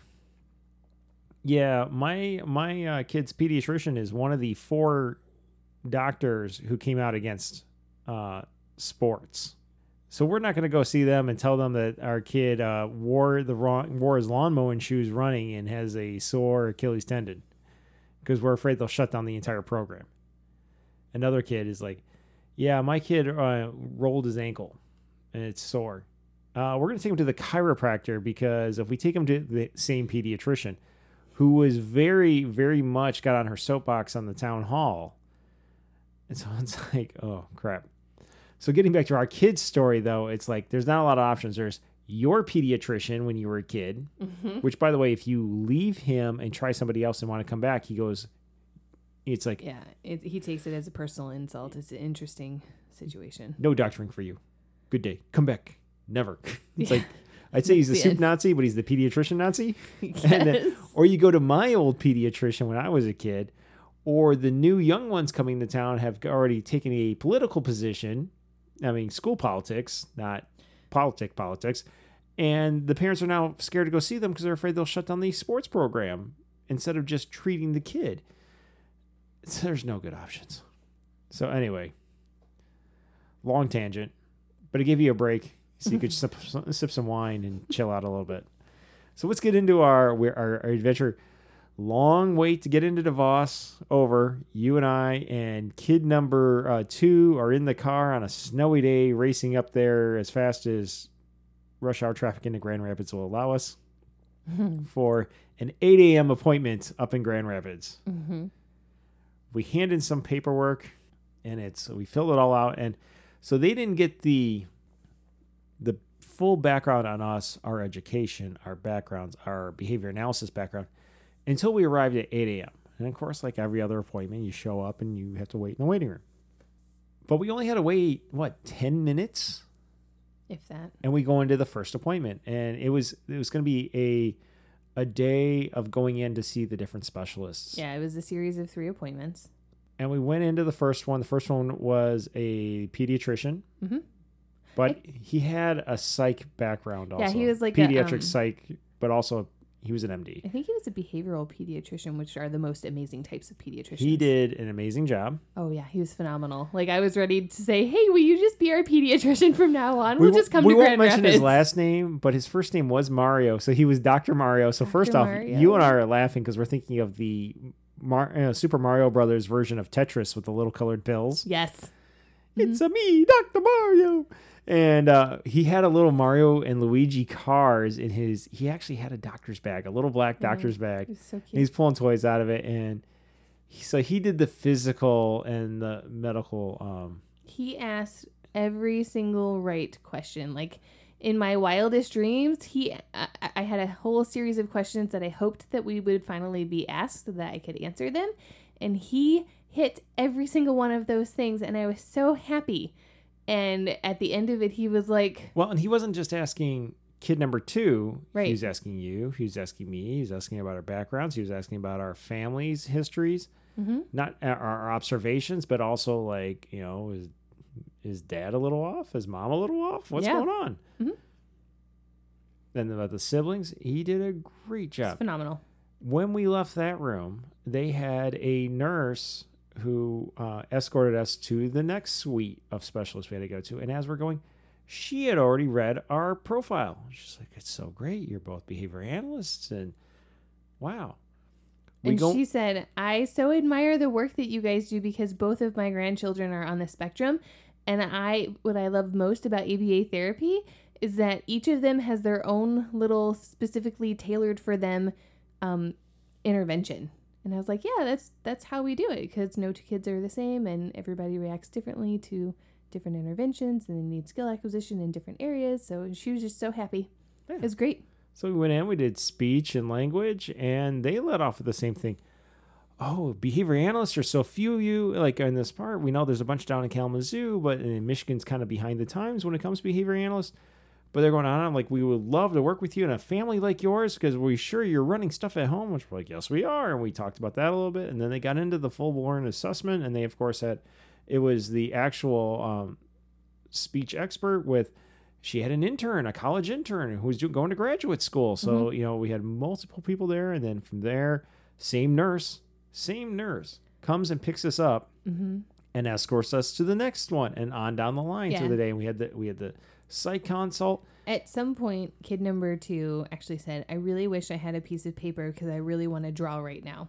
And she said, Oh, do you like to draw? And he said, Yes, I like to make comics. And she said, Okay, wait right here. And she ran off into an office and she came back with this little like sketch pad for him and a pencil. And he was so happy for the rest of the day. And I was like, Wow, I cannot even believe that you did this for us. That is so nice. And being a children's hospital, it's it's like when we used to go to the National Children's Hospital um, out in DC. It's visual stimulating. It's not like cut and dried and looking like a horror movie almost. It's That pale green color. yeah. There's things to look at. There's aquariums. There's TVs everywhere showing Nickelodeon and Disney cartoons. There's and light installments. Yes, touch and play centers. There's all sorts of stuff going on. So he was he was having fun, and when we got done, I mean, you and I were an anxious mess, and actually the last one was hard when he did the psych consult because we couldn't be in the room for that one. Mhm. But he came out. You know, we actually had time. We went and down. There was a Starbucks. We got some coffee. Starbucks doesn't sponsor us. It just that's what they had down there, people. We needed some coffee. It's been a long morning. long morning because we had a long drive. you know drive. what? We're not apologizing for our coffee consumption. It was a well, then it was a snowy drive too. Yeah, it was scary. and uh, we're done.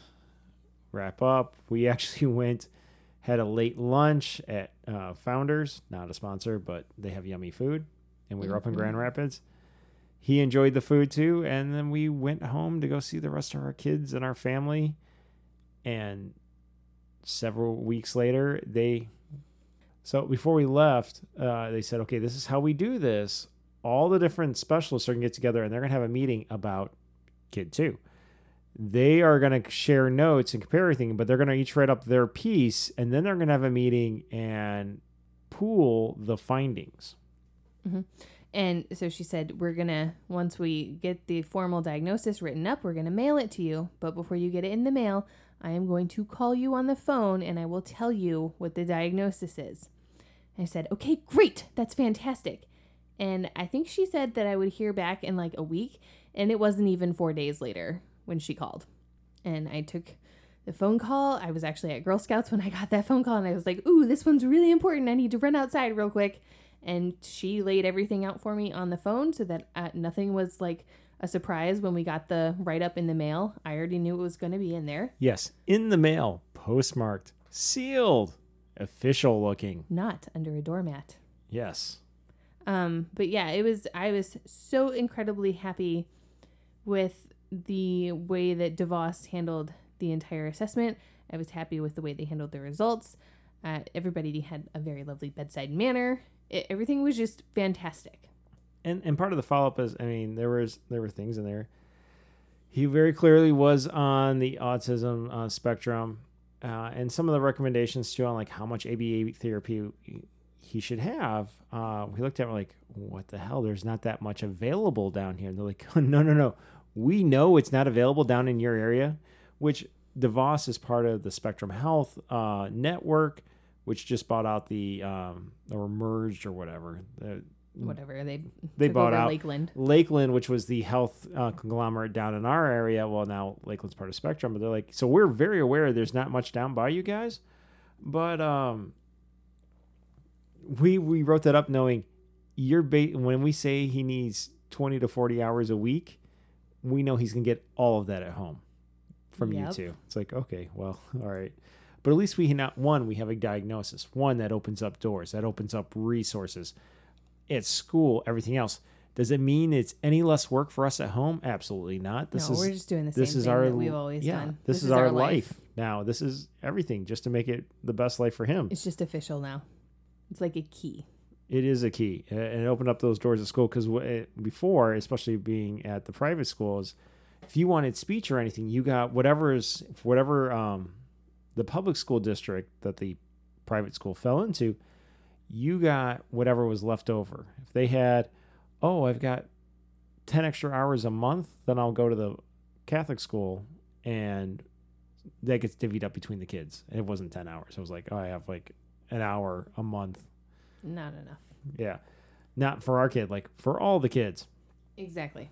Not enough. So, um, and they're not, they're limited funds. They're not investing in kids with these special needs at this school. So that was challenging for us too. And heart wrenching because that's where our kids go to school. That's where our friends send their kids. That's where I went to school, where my siblings went to school. I think we figured out over the last 42 years, 37 of those had either a one of me or my siblings or our children collectively out of the four uh, have there's been at least one child or grandchild of my parents at that school. And my sister has worked at that school and i've coached at that school and my parents have been on the school board at that school and there's a huge investment but knowing they're just not putting the resources into serving kids with special needs and I, we're not talking about profound special needs extreme and profound in the clinical sense they're not putting stuff into speech they're not putting stuff into the resource teachers the, the little supports that could keep these kids there they're just not doing it and we're looking like you know school's nice but we love our child more we got to do what's right for our kid and ultimately what's right for our family collectively. Mm-hmm. So we had to we had to make the hard decision and pull them. We go to the public school.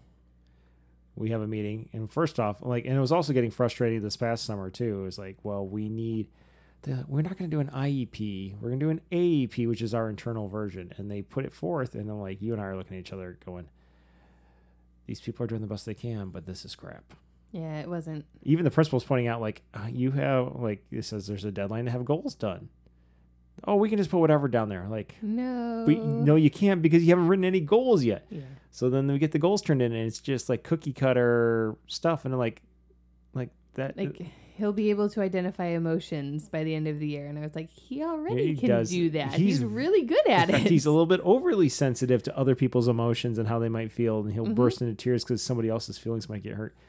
This isn't for our kid. You've clearly just cut and pasted something. Again, I don't blame you because that's not your specialty. right. It's not Like you shouldn't be the one having to do this. The problem is there's only two resource people in the Mhm. whole school instead of a whole team, a multidisciplinary team. Yep. So we changed schools. We have the meeting uh, for our kid, and there was what like There- nine people on the call. Yeah, not counting us. Yeah. So like there were two social workers, there was a speech pathologist, there was a physical therapist, there was an occupational therapist, School psychologist, school psychologist. the head of special resources for the entire school district. Yep, the principal was there, the teacher was there. I think the vice principal might have been there. Somebody else was there. Guidance counselor. Guidance counselor was there and then the resource teacher was there. I mean, everybody was Like on. they were all there and I was like, well, it's like okay, here's Look a, at all these people. So we had sent in the the thing from DeVos, and they're like, okay, we're going down the line. Well, he needs speech. Yep, we'll give him that. Oh, he needs some social skill training. Well, we can piggyback with this, and like, OT. Well, he doesn't really need OT, but I've got some time left in my schedule. I'll give him OT too because it wouldn't hurt. yeah. Like we're throwing the kitchen sink at this, which, by the way, you and I love because there's no harm in it Exactly. and, and adding these supports because we can fade them out later. It's better to throw them at it now and pull, gradually pull them out later than to go realizing a year or two down the line, oh God, we should have put that in too. I really wish that we had done this a couple years ago because I feel No. bad about the amount of time.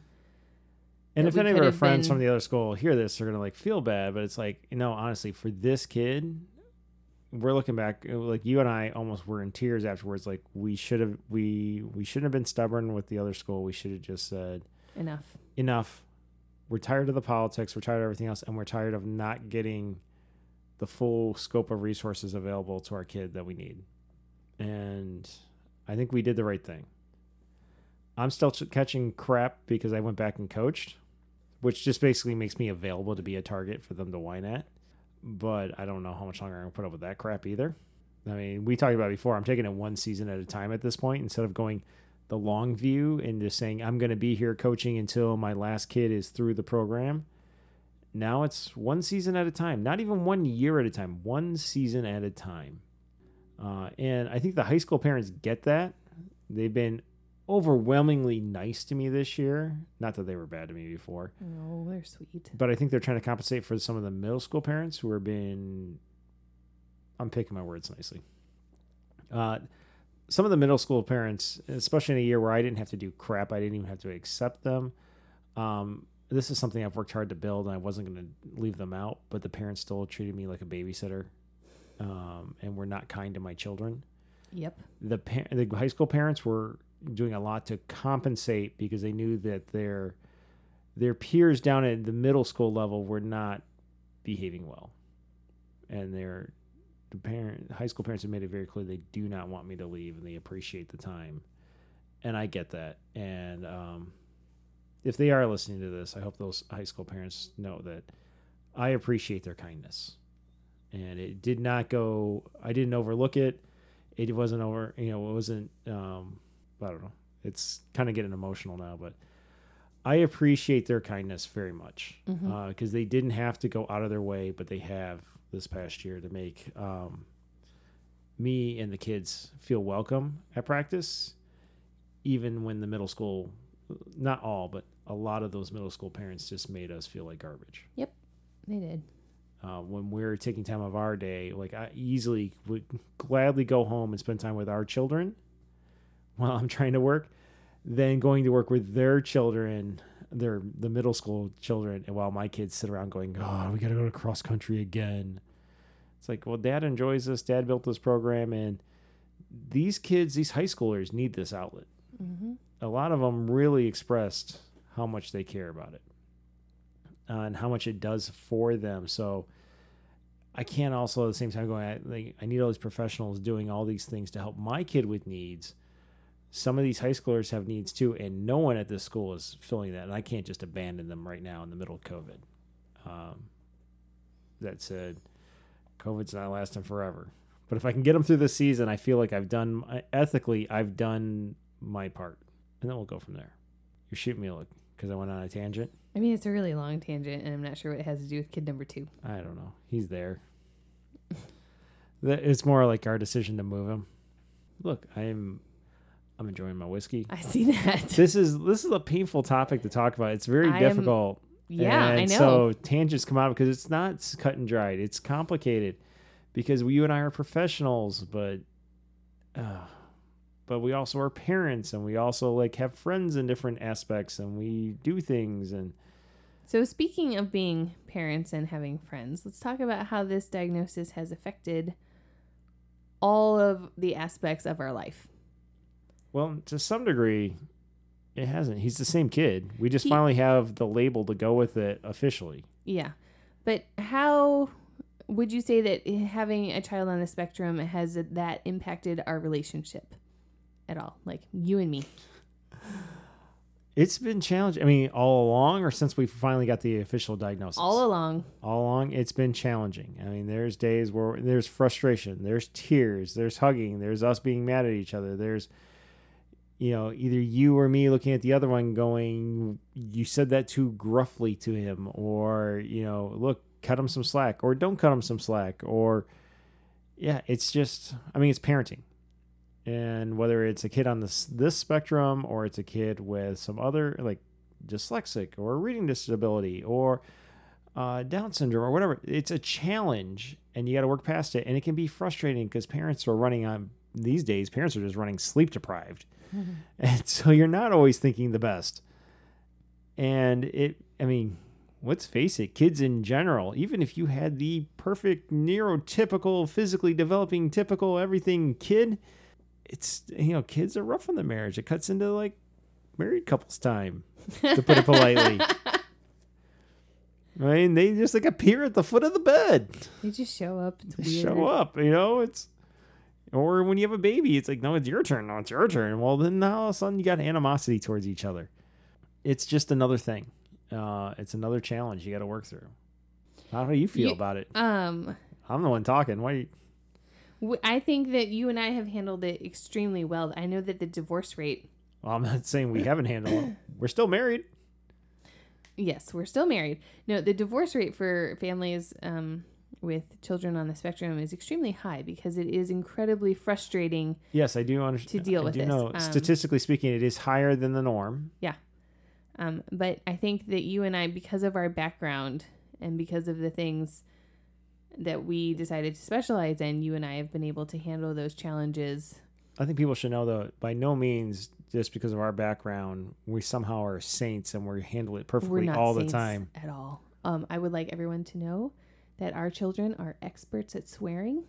So, in case you were No, wondering, no, no. Our children are experts in hearing it and not repeating it. No, no, they repeat it and they use it correctly, but they don't do it in public anymore. So that's exciting. Um, yeah, we are not perfect parents at all, but we do have a unique background. We and also we know do where, which know- swear word they use, who they picked it up from. Yeah, okay. It's usually you. It's me. It's totally me. Um, we do have we a unique have background favorite. with unique training, Yes. and we know how to work together to deal with very specific behaviors that are common to people on the spectrum. Do we always agree on the approach? No, Do we always agree on the intervention methods? no. Do we, majority of the time, come to a consensus on this is how we're going to handle this going forward? Yep. Yeah. Yeah.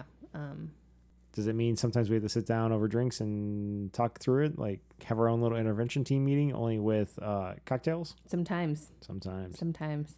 All right. Or watching a horror movie so it hasn't without cocktails. it hasn't had a humongous impact on us as a couple, I think.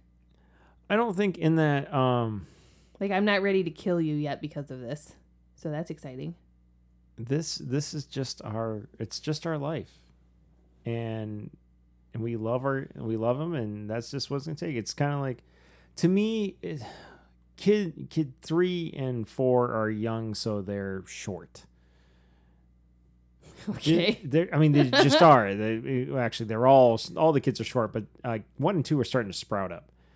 And the way I look at this is, we're gonna have to reach for things off of high shelves for them because it's just what we're gonna have to do, or they're going to have to go get their step stool to go get it. Mm-hmm. Or when you go to a public restroom, if kid four, because kid four always has to go to the bathroom halfway through hockey practice. And when it comes time to wash her hands, I just boost her, like basically wrap my arm around her waist and have her up around my hip Mm-hmm. so she can reach out and wash her hands because she's not tall enough. She's very tiny. That's an accommodation I have to make to help her so she can wash her hands because one, uh, it's COVID time, and two, even if it wasn't, hygiene in the public restroom, geez. For sure. Okay, so we got to accommodate the fact that they are of a normal height for them, their age. Okay, kid two, there's other accommodations we got to do, and that's just the way it is. Kid one, she's got red hair, so we have to be out in public and deal with idiots who try to say things about how she has no soul. They have said that. They have. They have said that she has no soul. And also, when she was a baby, she was like six months old. I took her to the grocery store, and somebody came up to me and said, What brand of hair color did you dye her hair? Because I want their hair color for myself. And I was like, This is a baby. I didn't dye her hair. She grows it out of her head. It just is that color. Get Right. away from us. So for kid one, part of our life, if having kid one, is we just have to be, deal with morons in public. Yeah. Kid two, great. He's on the autism spectrum. He's ADHD, and he's got some some behaviors we got to work through, and that's just part of our life. Great. Kid three and four are little kids, and we're gonna have to lift them up for things until they grow. Well, that's just the way it's gonna be. hopefully, our backs will hold out, and hopefully, they'll grow up soon before we get old. Maybe get a little bit taller soon. That'd be nice. Get a little taller. Oh, I was gonna start rolling. into No, it. don't do it. Yeah, I'm don't rolling a it. song. Okay. All right, so moving on from us, how do you think that this diagnosis has affected our extended Well, how- family? on, before you the extended family, How did you handle when we've suspected for a long time, but part of our field is we don't do the di- the autism diagnosis. We send them off to another specialist to do the autism uh, the, the diagnosis of autism spectrum disorder. And then in ABA, we then take the ball from there and run with it. Mhm. To use a sports analogy, which my doctoral advisor, if he heard this, would want to kill me because he hates sports analogies. Why? He just does. I didn't know that about him. That's oh yeah, funny. he's like, would you guys stop using the sports analogies when we were in lab meetings? But um, I'm a coach, okay, and I like anyways, sports what- analogies. How you know? So when we finally got the official paperwork, or actually even the phone call with the official diagnosis of what we had suspected for a long time, how did you take that news? I was relieved, and I like. I think I actually, when I got home, I screamed, "I was right! I freaking knew I was right! Nobody would listen to me, and here it is in black and white that I was right, and people need to start listening." That was how I took the news. How'd you take it? I had like all the emotion, alls with a Z, alls the emotions. Like, I had, I had the, it was a relief because finally this is something like I knew it, I knew it all along. The other part of this is something we were fighting to get because I knew it. The other part was, oh but- shit, it's real now. but I was right. The other part was, oh crap, I was right. It was like, yes, I was right, and oh crap, I was right. You were right. And knowing that it's going to be a lifetime battle and challenge, and I mean, he's very high functioning on the spectrum. Yep. And he's one of those ones like actually, there's a lot of celebrities who come out and say, you know, in hindsight, I probably am on the autism spectrum, or I've gotten, I've now found out I am.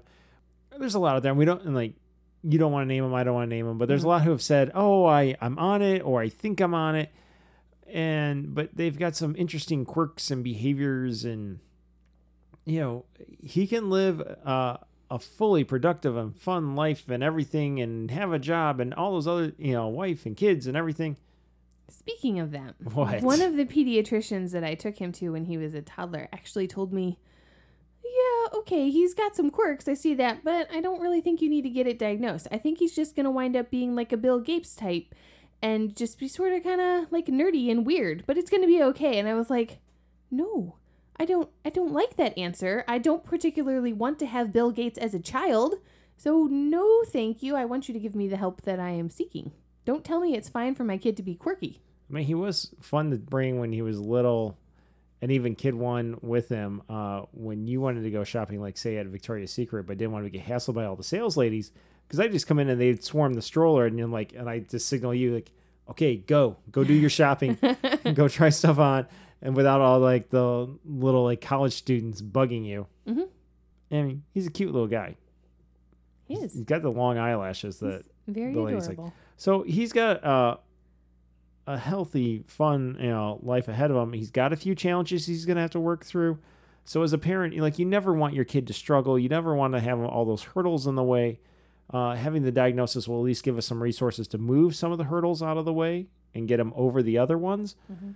But knowing that he's going to have to work harder than his peers, you know, part of that almost put me into tears. Yeah, it's hard.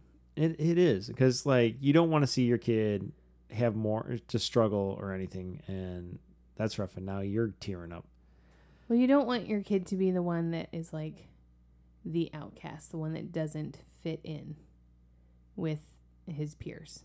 Yeah, It's really not a fun place to be. It's not a fun place to be as like an individual, and it's not a fun place to be as the parent of someone so like that. it it uh, and that kind of gets into when I, uh, I try to explain this to him, and it took how many months between the actual diagnosis and when I actually sat him down, and it took us of it actually took us a few months it took like a year. so we, we we got this in um yeah like november uh november december was when the paperwork all came in of third grade. And it wasn't uh and it really took a few months for us to process it like over the holidays. And in that time i think part of what i did to work through it was there was a autism benefit hockey game which i signed up for and i sent to a few of my friends. And we went and played it and it was a autism charity but i hadn't i didn't say hey my kids my kid's autistic let's uh let's go do this guys my kid's on the spectrum i just said hey this is a fun hockey experience but this was part of me also working through okay let's do this it's a good charity and they, they knew that i did a lot of charity things and we do you know breast cancer runs and everything and um we had for a long time but what they didn't know, uh, most of them didn't know. I think a few of them found out later, um, was that I we had just found out our kid was on the spectrum, and even though we had suspected it most of his life, and so then when they asked for a captain, uh, I didn't even tell the guy organizing it. It's like, yeah, my kid's on the spectrum. It was just like, hey, I know most of the players. I've led teams for a long time. I've led teams at multiple rinks and I'm a commissioner and you know I just went that route left out the part like oh yeah my kid's on the spectrum too um it was only later that I had said something in passing where somebody went it just kind of dawned on them like oh yeah that's why Marco was passionate about this one more so than some of the other charity tournaments um so it was it it was part of the process for me too to do like that ceremonial puck drop at the beginning because I was the captain. Uh, and we had a, a, a young man who, a, boy come out who was also on the spectrum. Did the ceremony puck drop was really cool. My dad was the official photographer for that game too. Um, and uh, we played. We was some of the players in that were we're not quite at the level. They're a little above, but apparently because it was at Notre Dame, uh, a lot of guys like the spots filled up really quick. So I guess the advanced game filled up, so a lot of guys decided to slum it in the lower level, and it elevated the whole level, the speed of the game. It was like holy crap. Uh, the jerseys were awesome. The jerseys were awesome. And then afterwards, Very there's been things. those. So like I've done a lot to promote it. I hope they do some more uh, events down at Notre Dame and even up this way into Michigan because we've definitely like all of us who played it have got to keep our jerseys. And it has the uh, the Pucks for Autism logo on it, and then they've said like, "Hey, we got helmet stickers." I'm like, "Send me some." So I've had I've passed those around to guys too, and I have uh, a Pucks for Autism uh, helmet sticker on one of my helmets, the the main one I wear all the time. Um, and but even then, it, it's like we still hadn't broken the news to Kid Two himself, much Nope. less his siblings. was just before he was about ready to go back to school that I actually went out on the deck with him and it was a nice day and we talked through it. And we went around and around with it because that's what it's like to talk to kid two. And really just went like there's you're a wonderful person. There's nothing wrong with you. It just means you're going to have some challenges and you're not going to get everything as easily as some other people. And he's like, Yeah, I've noticed that and it, he got it. And there was there some tears out of me, tears out of him, uh, both out of relief, but also out of frustration. And you know, he gets so he knows he's on the autism spectrum. He I think he kind of gets what that is. He understands that the there's a label for the frustrations he has uh, with social development and some of the other things and processing information and trying to control the noises and everything and forgetting that he has an internal monologue and maybe you should keep that internal monologue internal. It's almost like Austin Powers being thawed. Oh my god, it's exactly like Austin Powers being thawed, except it's not funny. Sometimes it is, but nope, very ra- very rarely. Funny. Usually those times it's embarrassing. Yeah.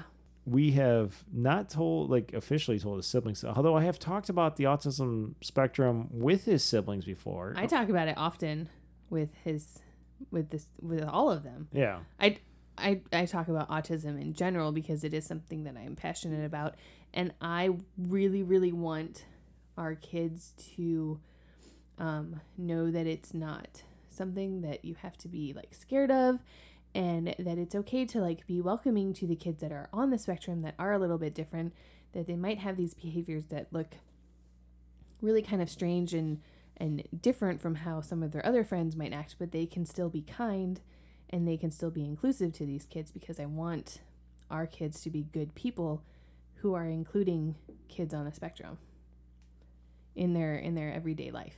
There's a um, the fact that Sesame Street has introduced a character who's on the spectrum, yes, and being able to reference that has helped in describing autism and speaking about it It's been very useful.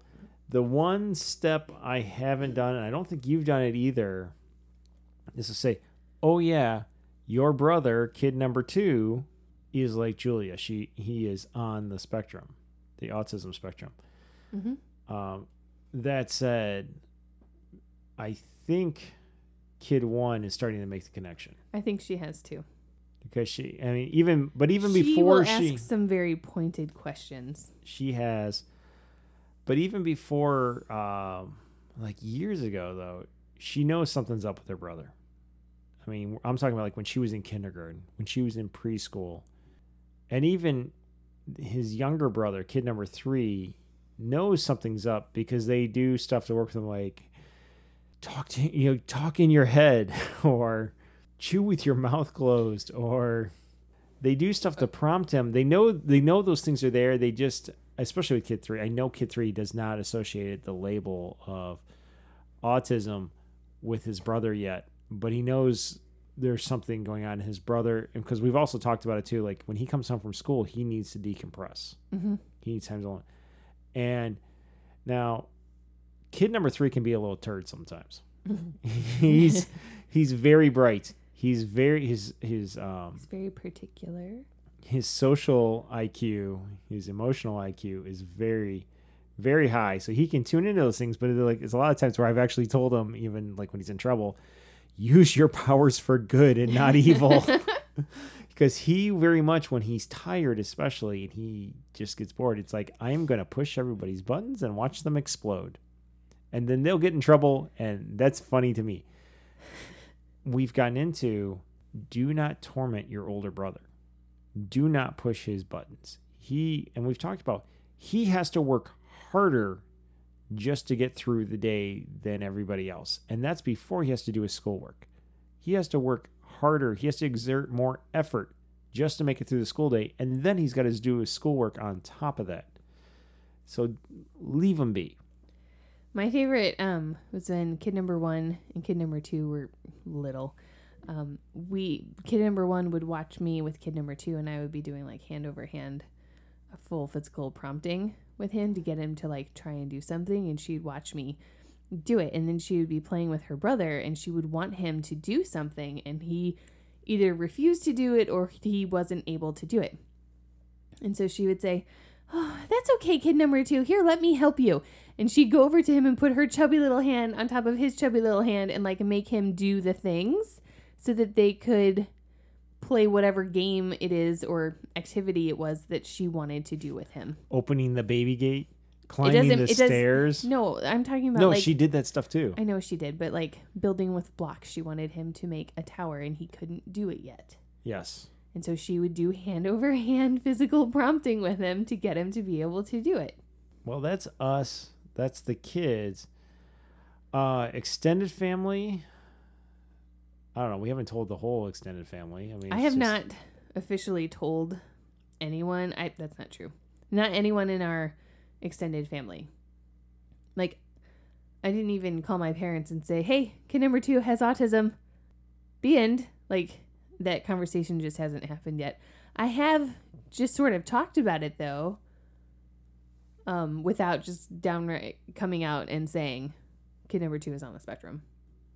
So I think that they know from other conversations. We've talked about it with one of my siblings. We've said it to my parents. I don't think they fully grasp what that all means because we haven't had that in depth conversation with them.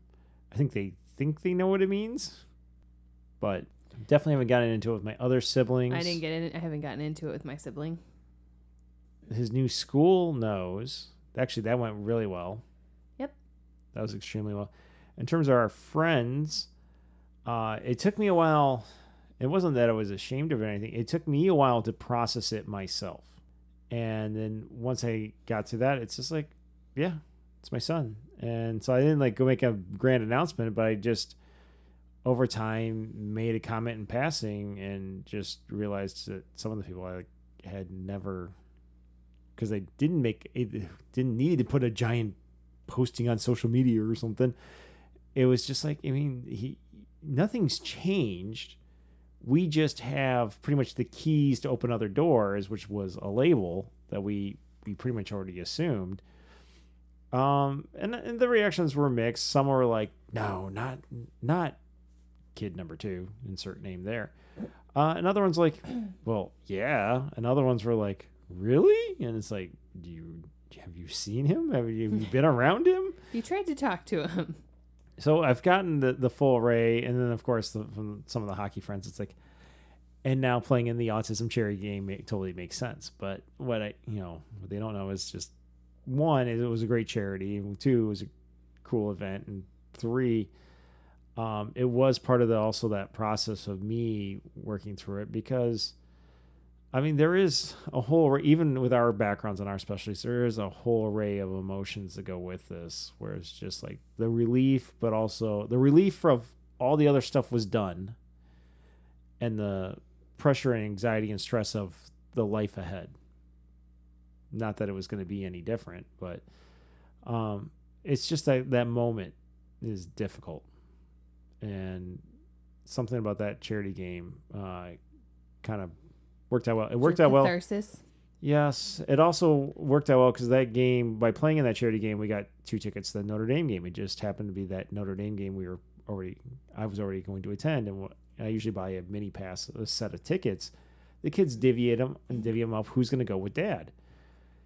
Kid two was going to that game, so even before we found out we, about the autism game, he picked that night. Then that night was a special autism night at the Notre Dame hockey game, and then beforehand, Dad was playing a hockey game, and then that hockey game, Dad turned out to be the captain, who got to do the ceremonial puck drop with the other captain. So it was really cool.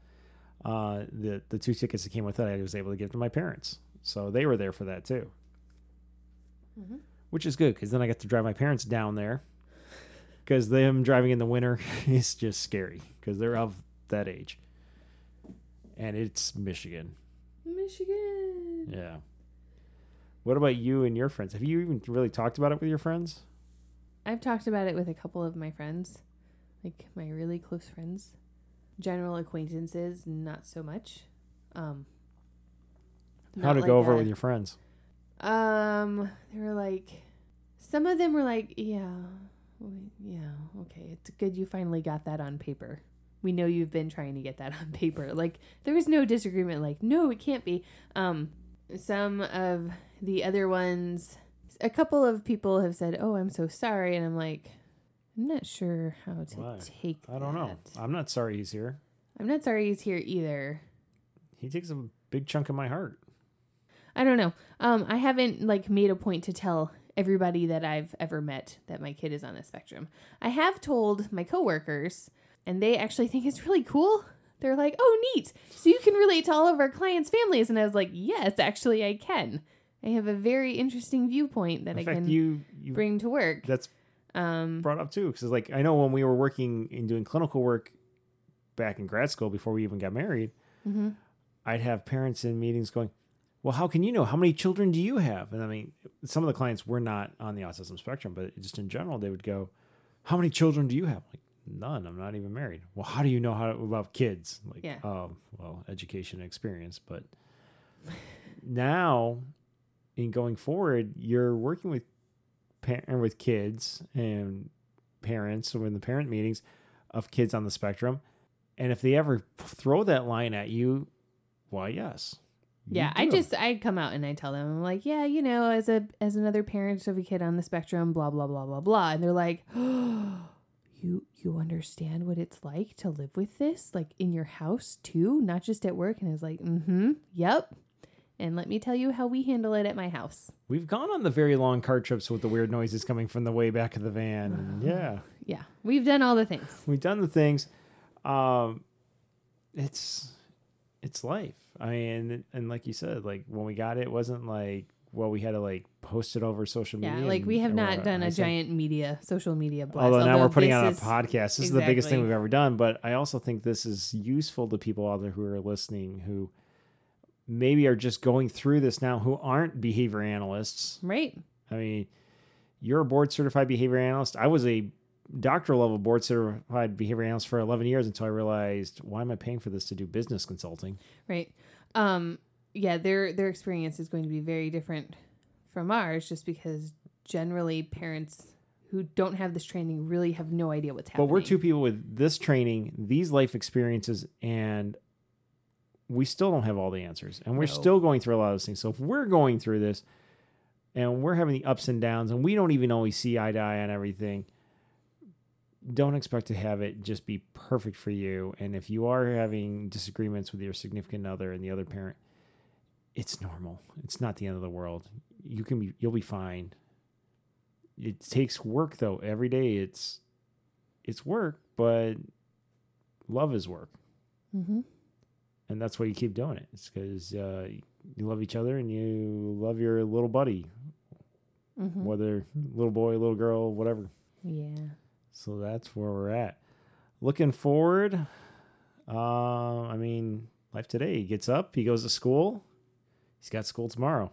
He does. Uh, he goes to hockey. He goes to taekwondo.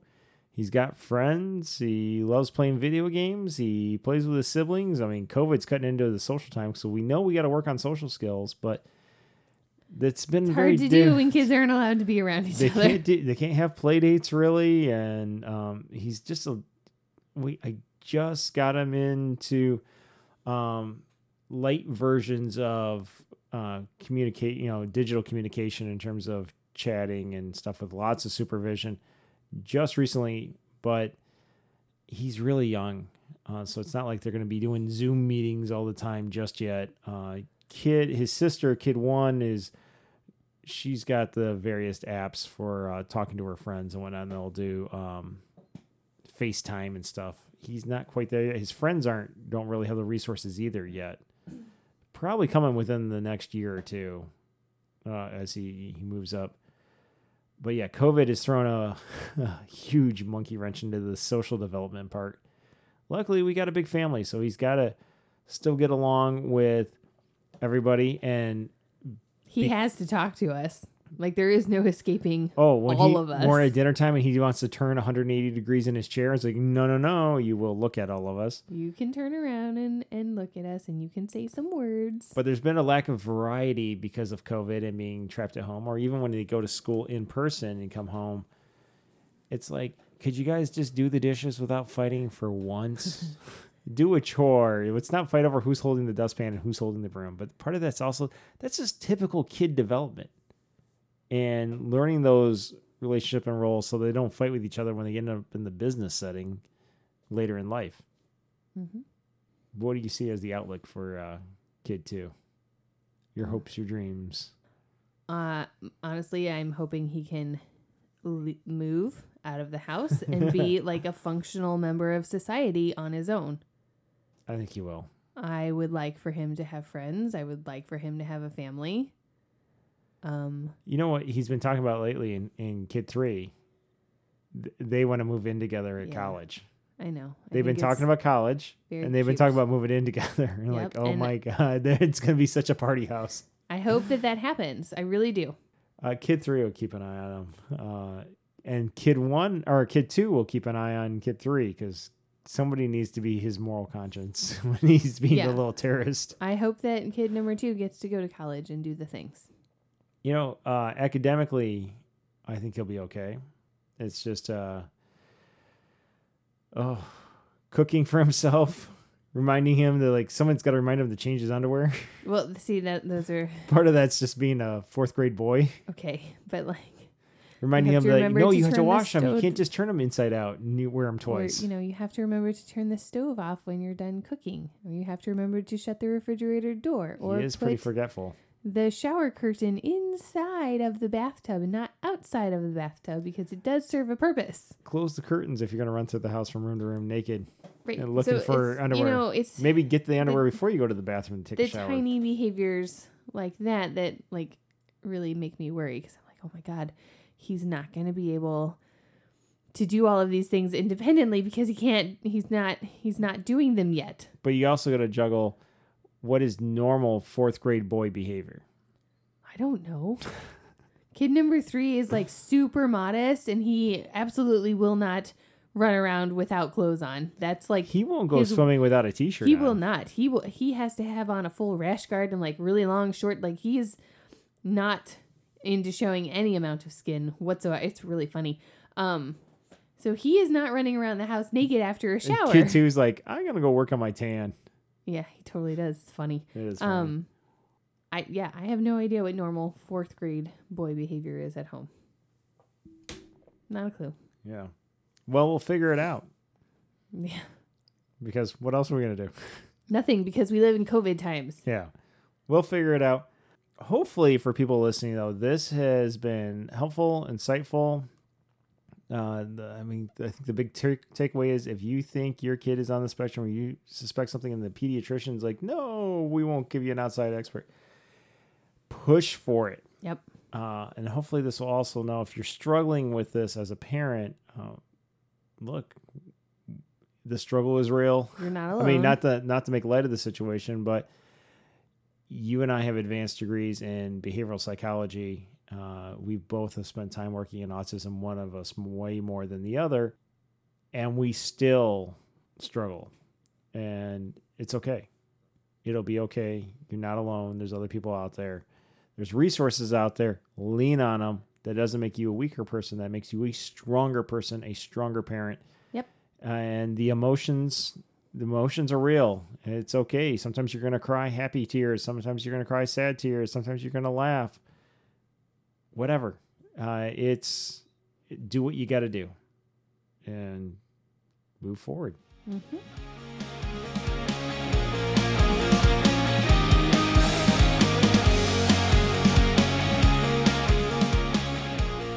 But with that, let's move on to a different topic.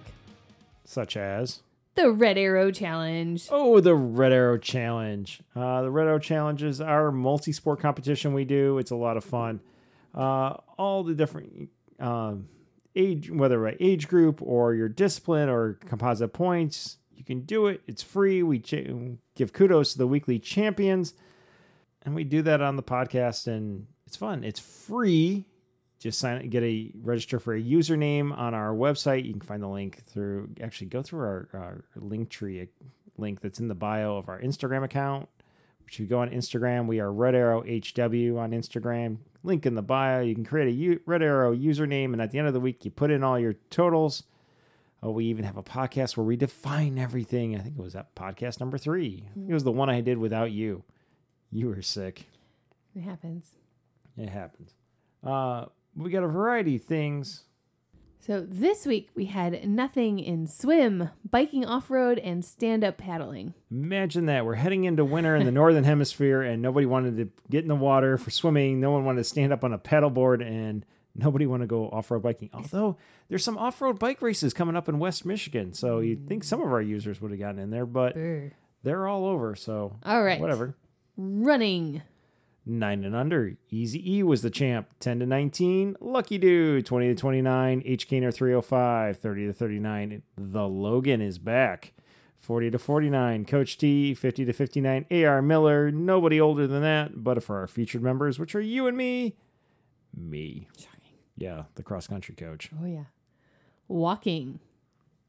Nine and under was Yellow Ninja, 10 to 19. Lucky Dude, 20 to 29. Smytha, 30 to 39. Mrs. Coach, 40 to 49. Coach T, 50 to 59. AR Miller, 60 to 69. Kilogram Ill, nobody older than that. And for our featured members, you. Oh, that's you fun exciting. with my voice right now? Yeah. The whiskey's good. Not a sponsor. biking. They could be. Biking on road. Nine and under, nobody. 10 to 19, nobody. 20 to 29, Gator Boy. 30 to 39, Cyclopath. 40 to 49, Jesse's Girl. 50 to 59, AR Miller. Sit down paddling. Not a lot of these, but 20 to 29, Gator Boy beat out H. Kaner 305. And for 60 to 69, Kilogram Ill. Cross country skiing. Our favorite duo, although I've been on Sideline Swap. They don't sponsor us, but I do get a lot of crap off of there. Looking at new cross country skis because I haven't had a pair since I moved out of Michigan. I left my pair behind at my dad's shed, which I think he turned into tomato plant stakes along with some of my old hockey That's sticks. hilarious. Yeah. Uh, but I think these guys probably have uh, indoor machines because they've been doing it all summer. 40 to 49, El Tiburon 95, and 50 to 59, Big One 64.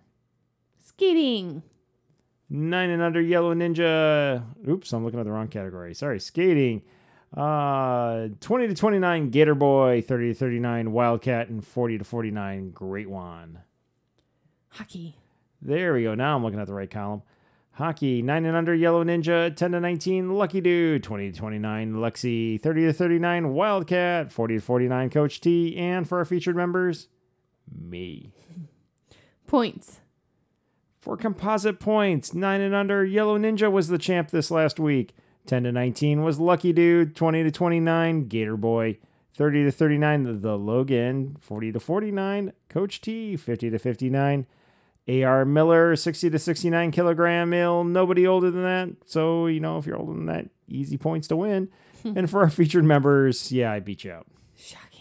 I know. So that's free to join. Go find the link, create a username, start recording your totals, put them in every week, and we will give shout outs to all the champs. Mhm. Yay. Yay! But with that, that uh that was quite the emotional talk. It was It was. How you feeling? tired.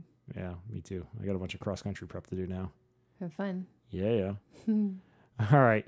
This was another episode of the Red Arrow Health and Wellness Podcast. We drop episodes every Monday. Tune them in, listen to the old ones.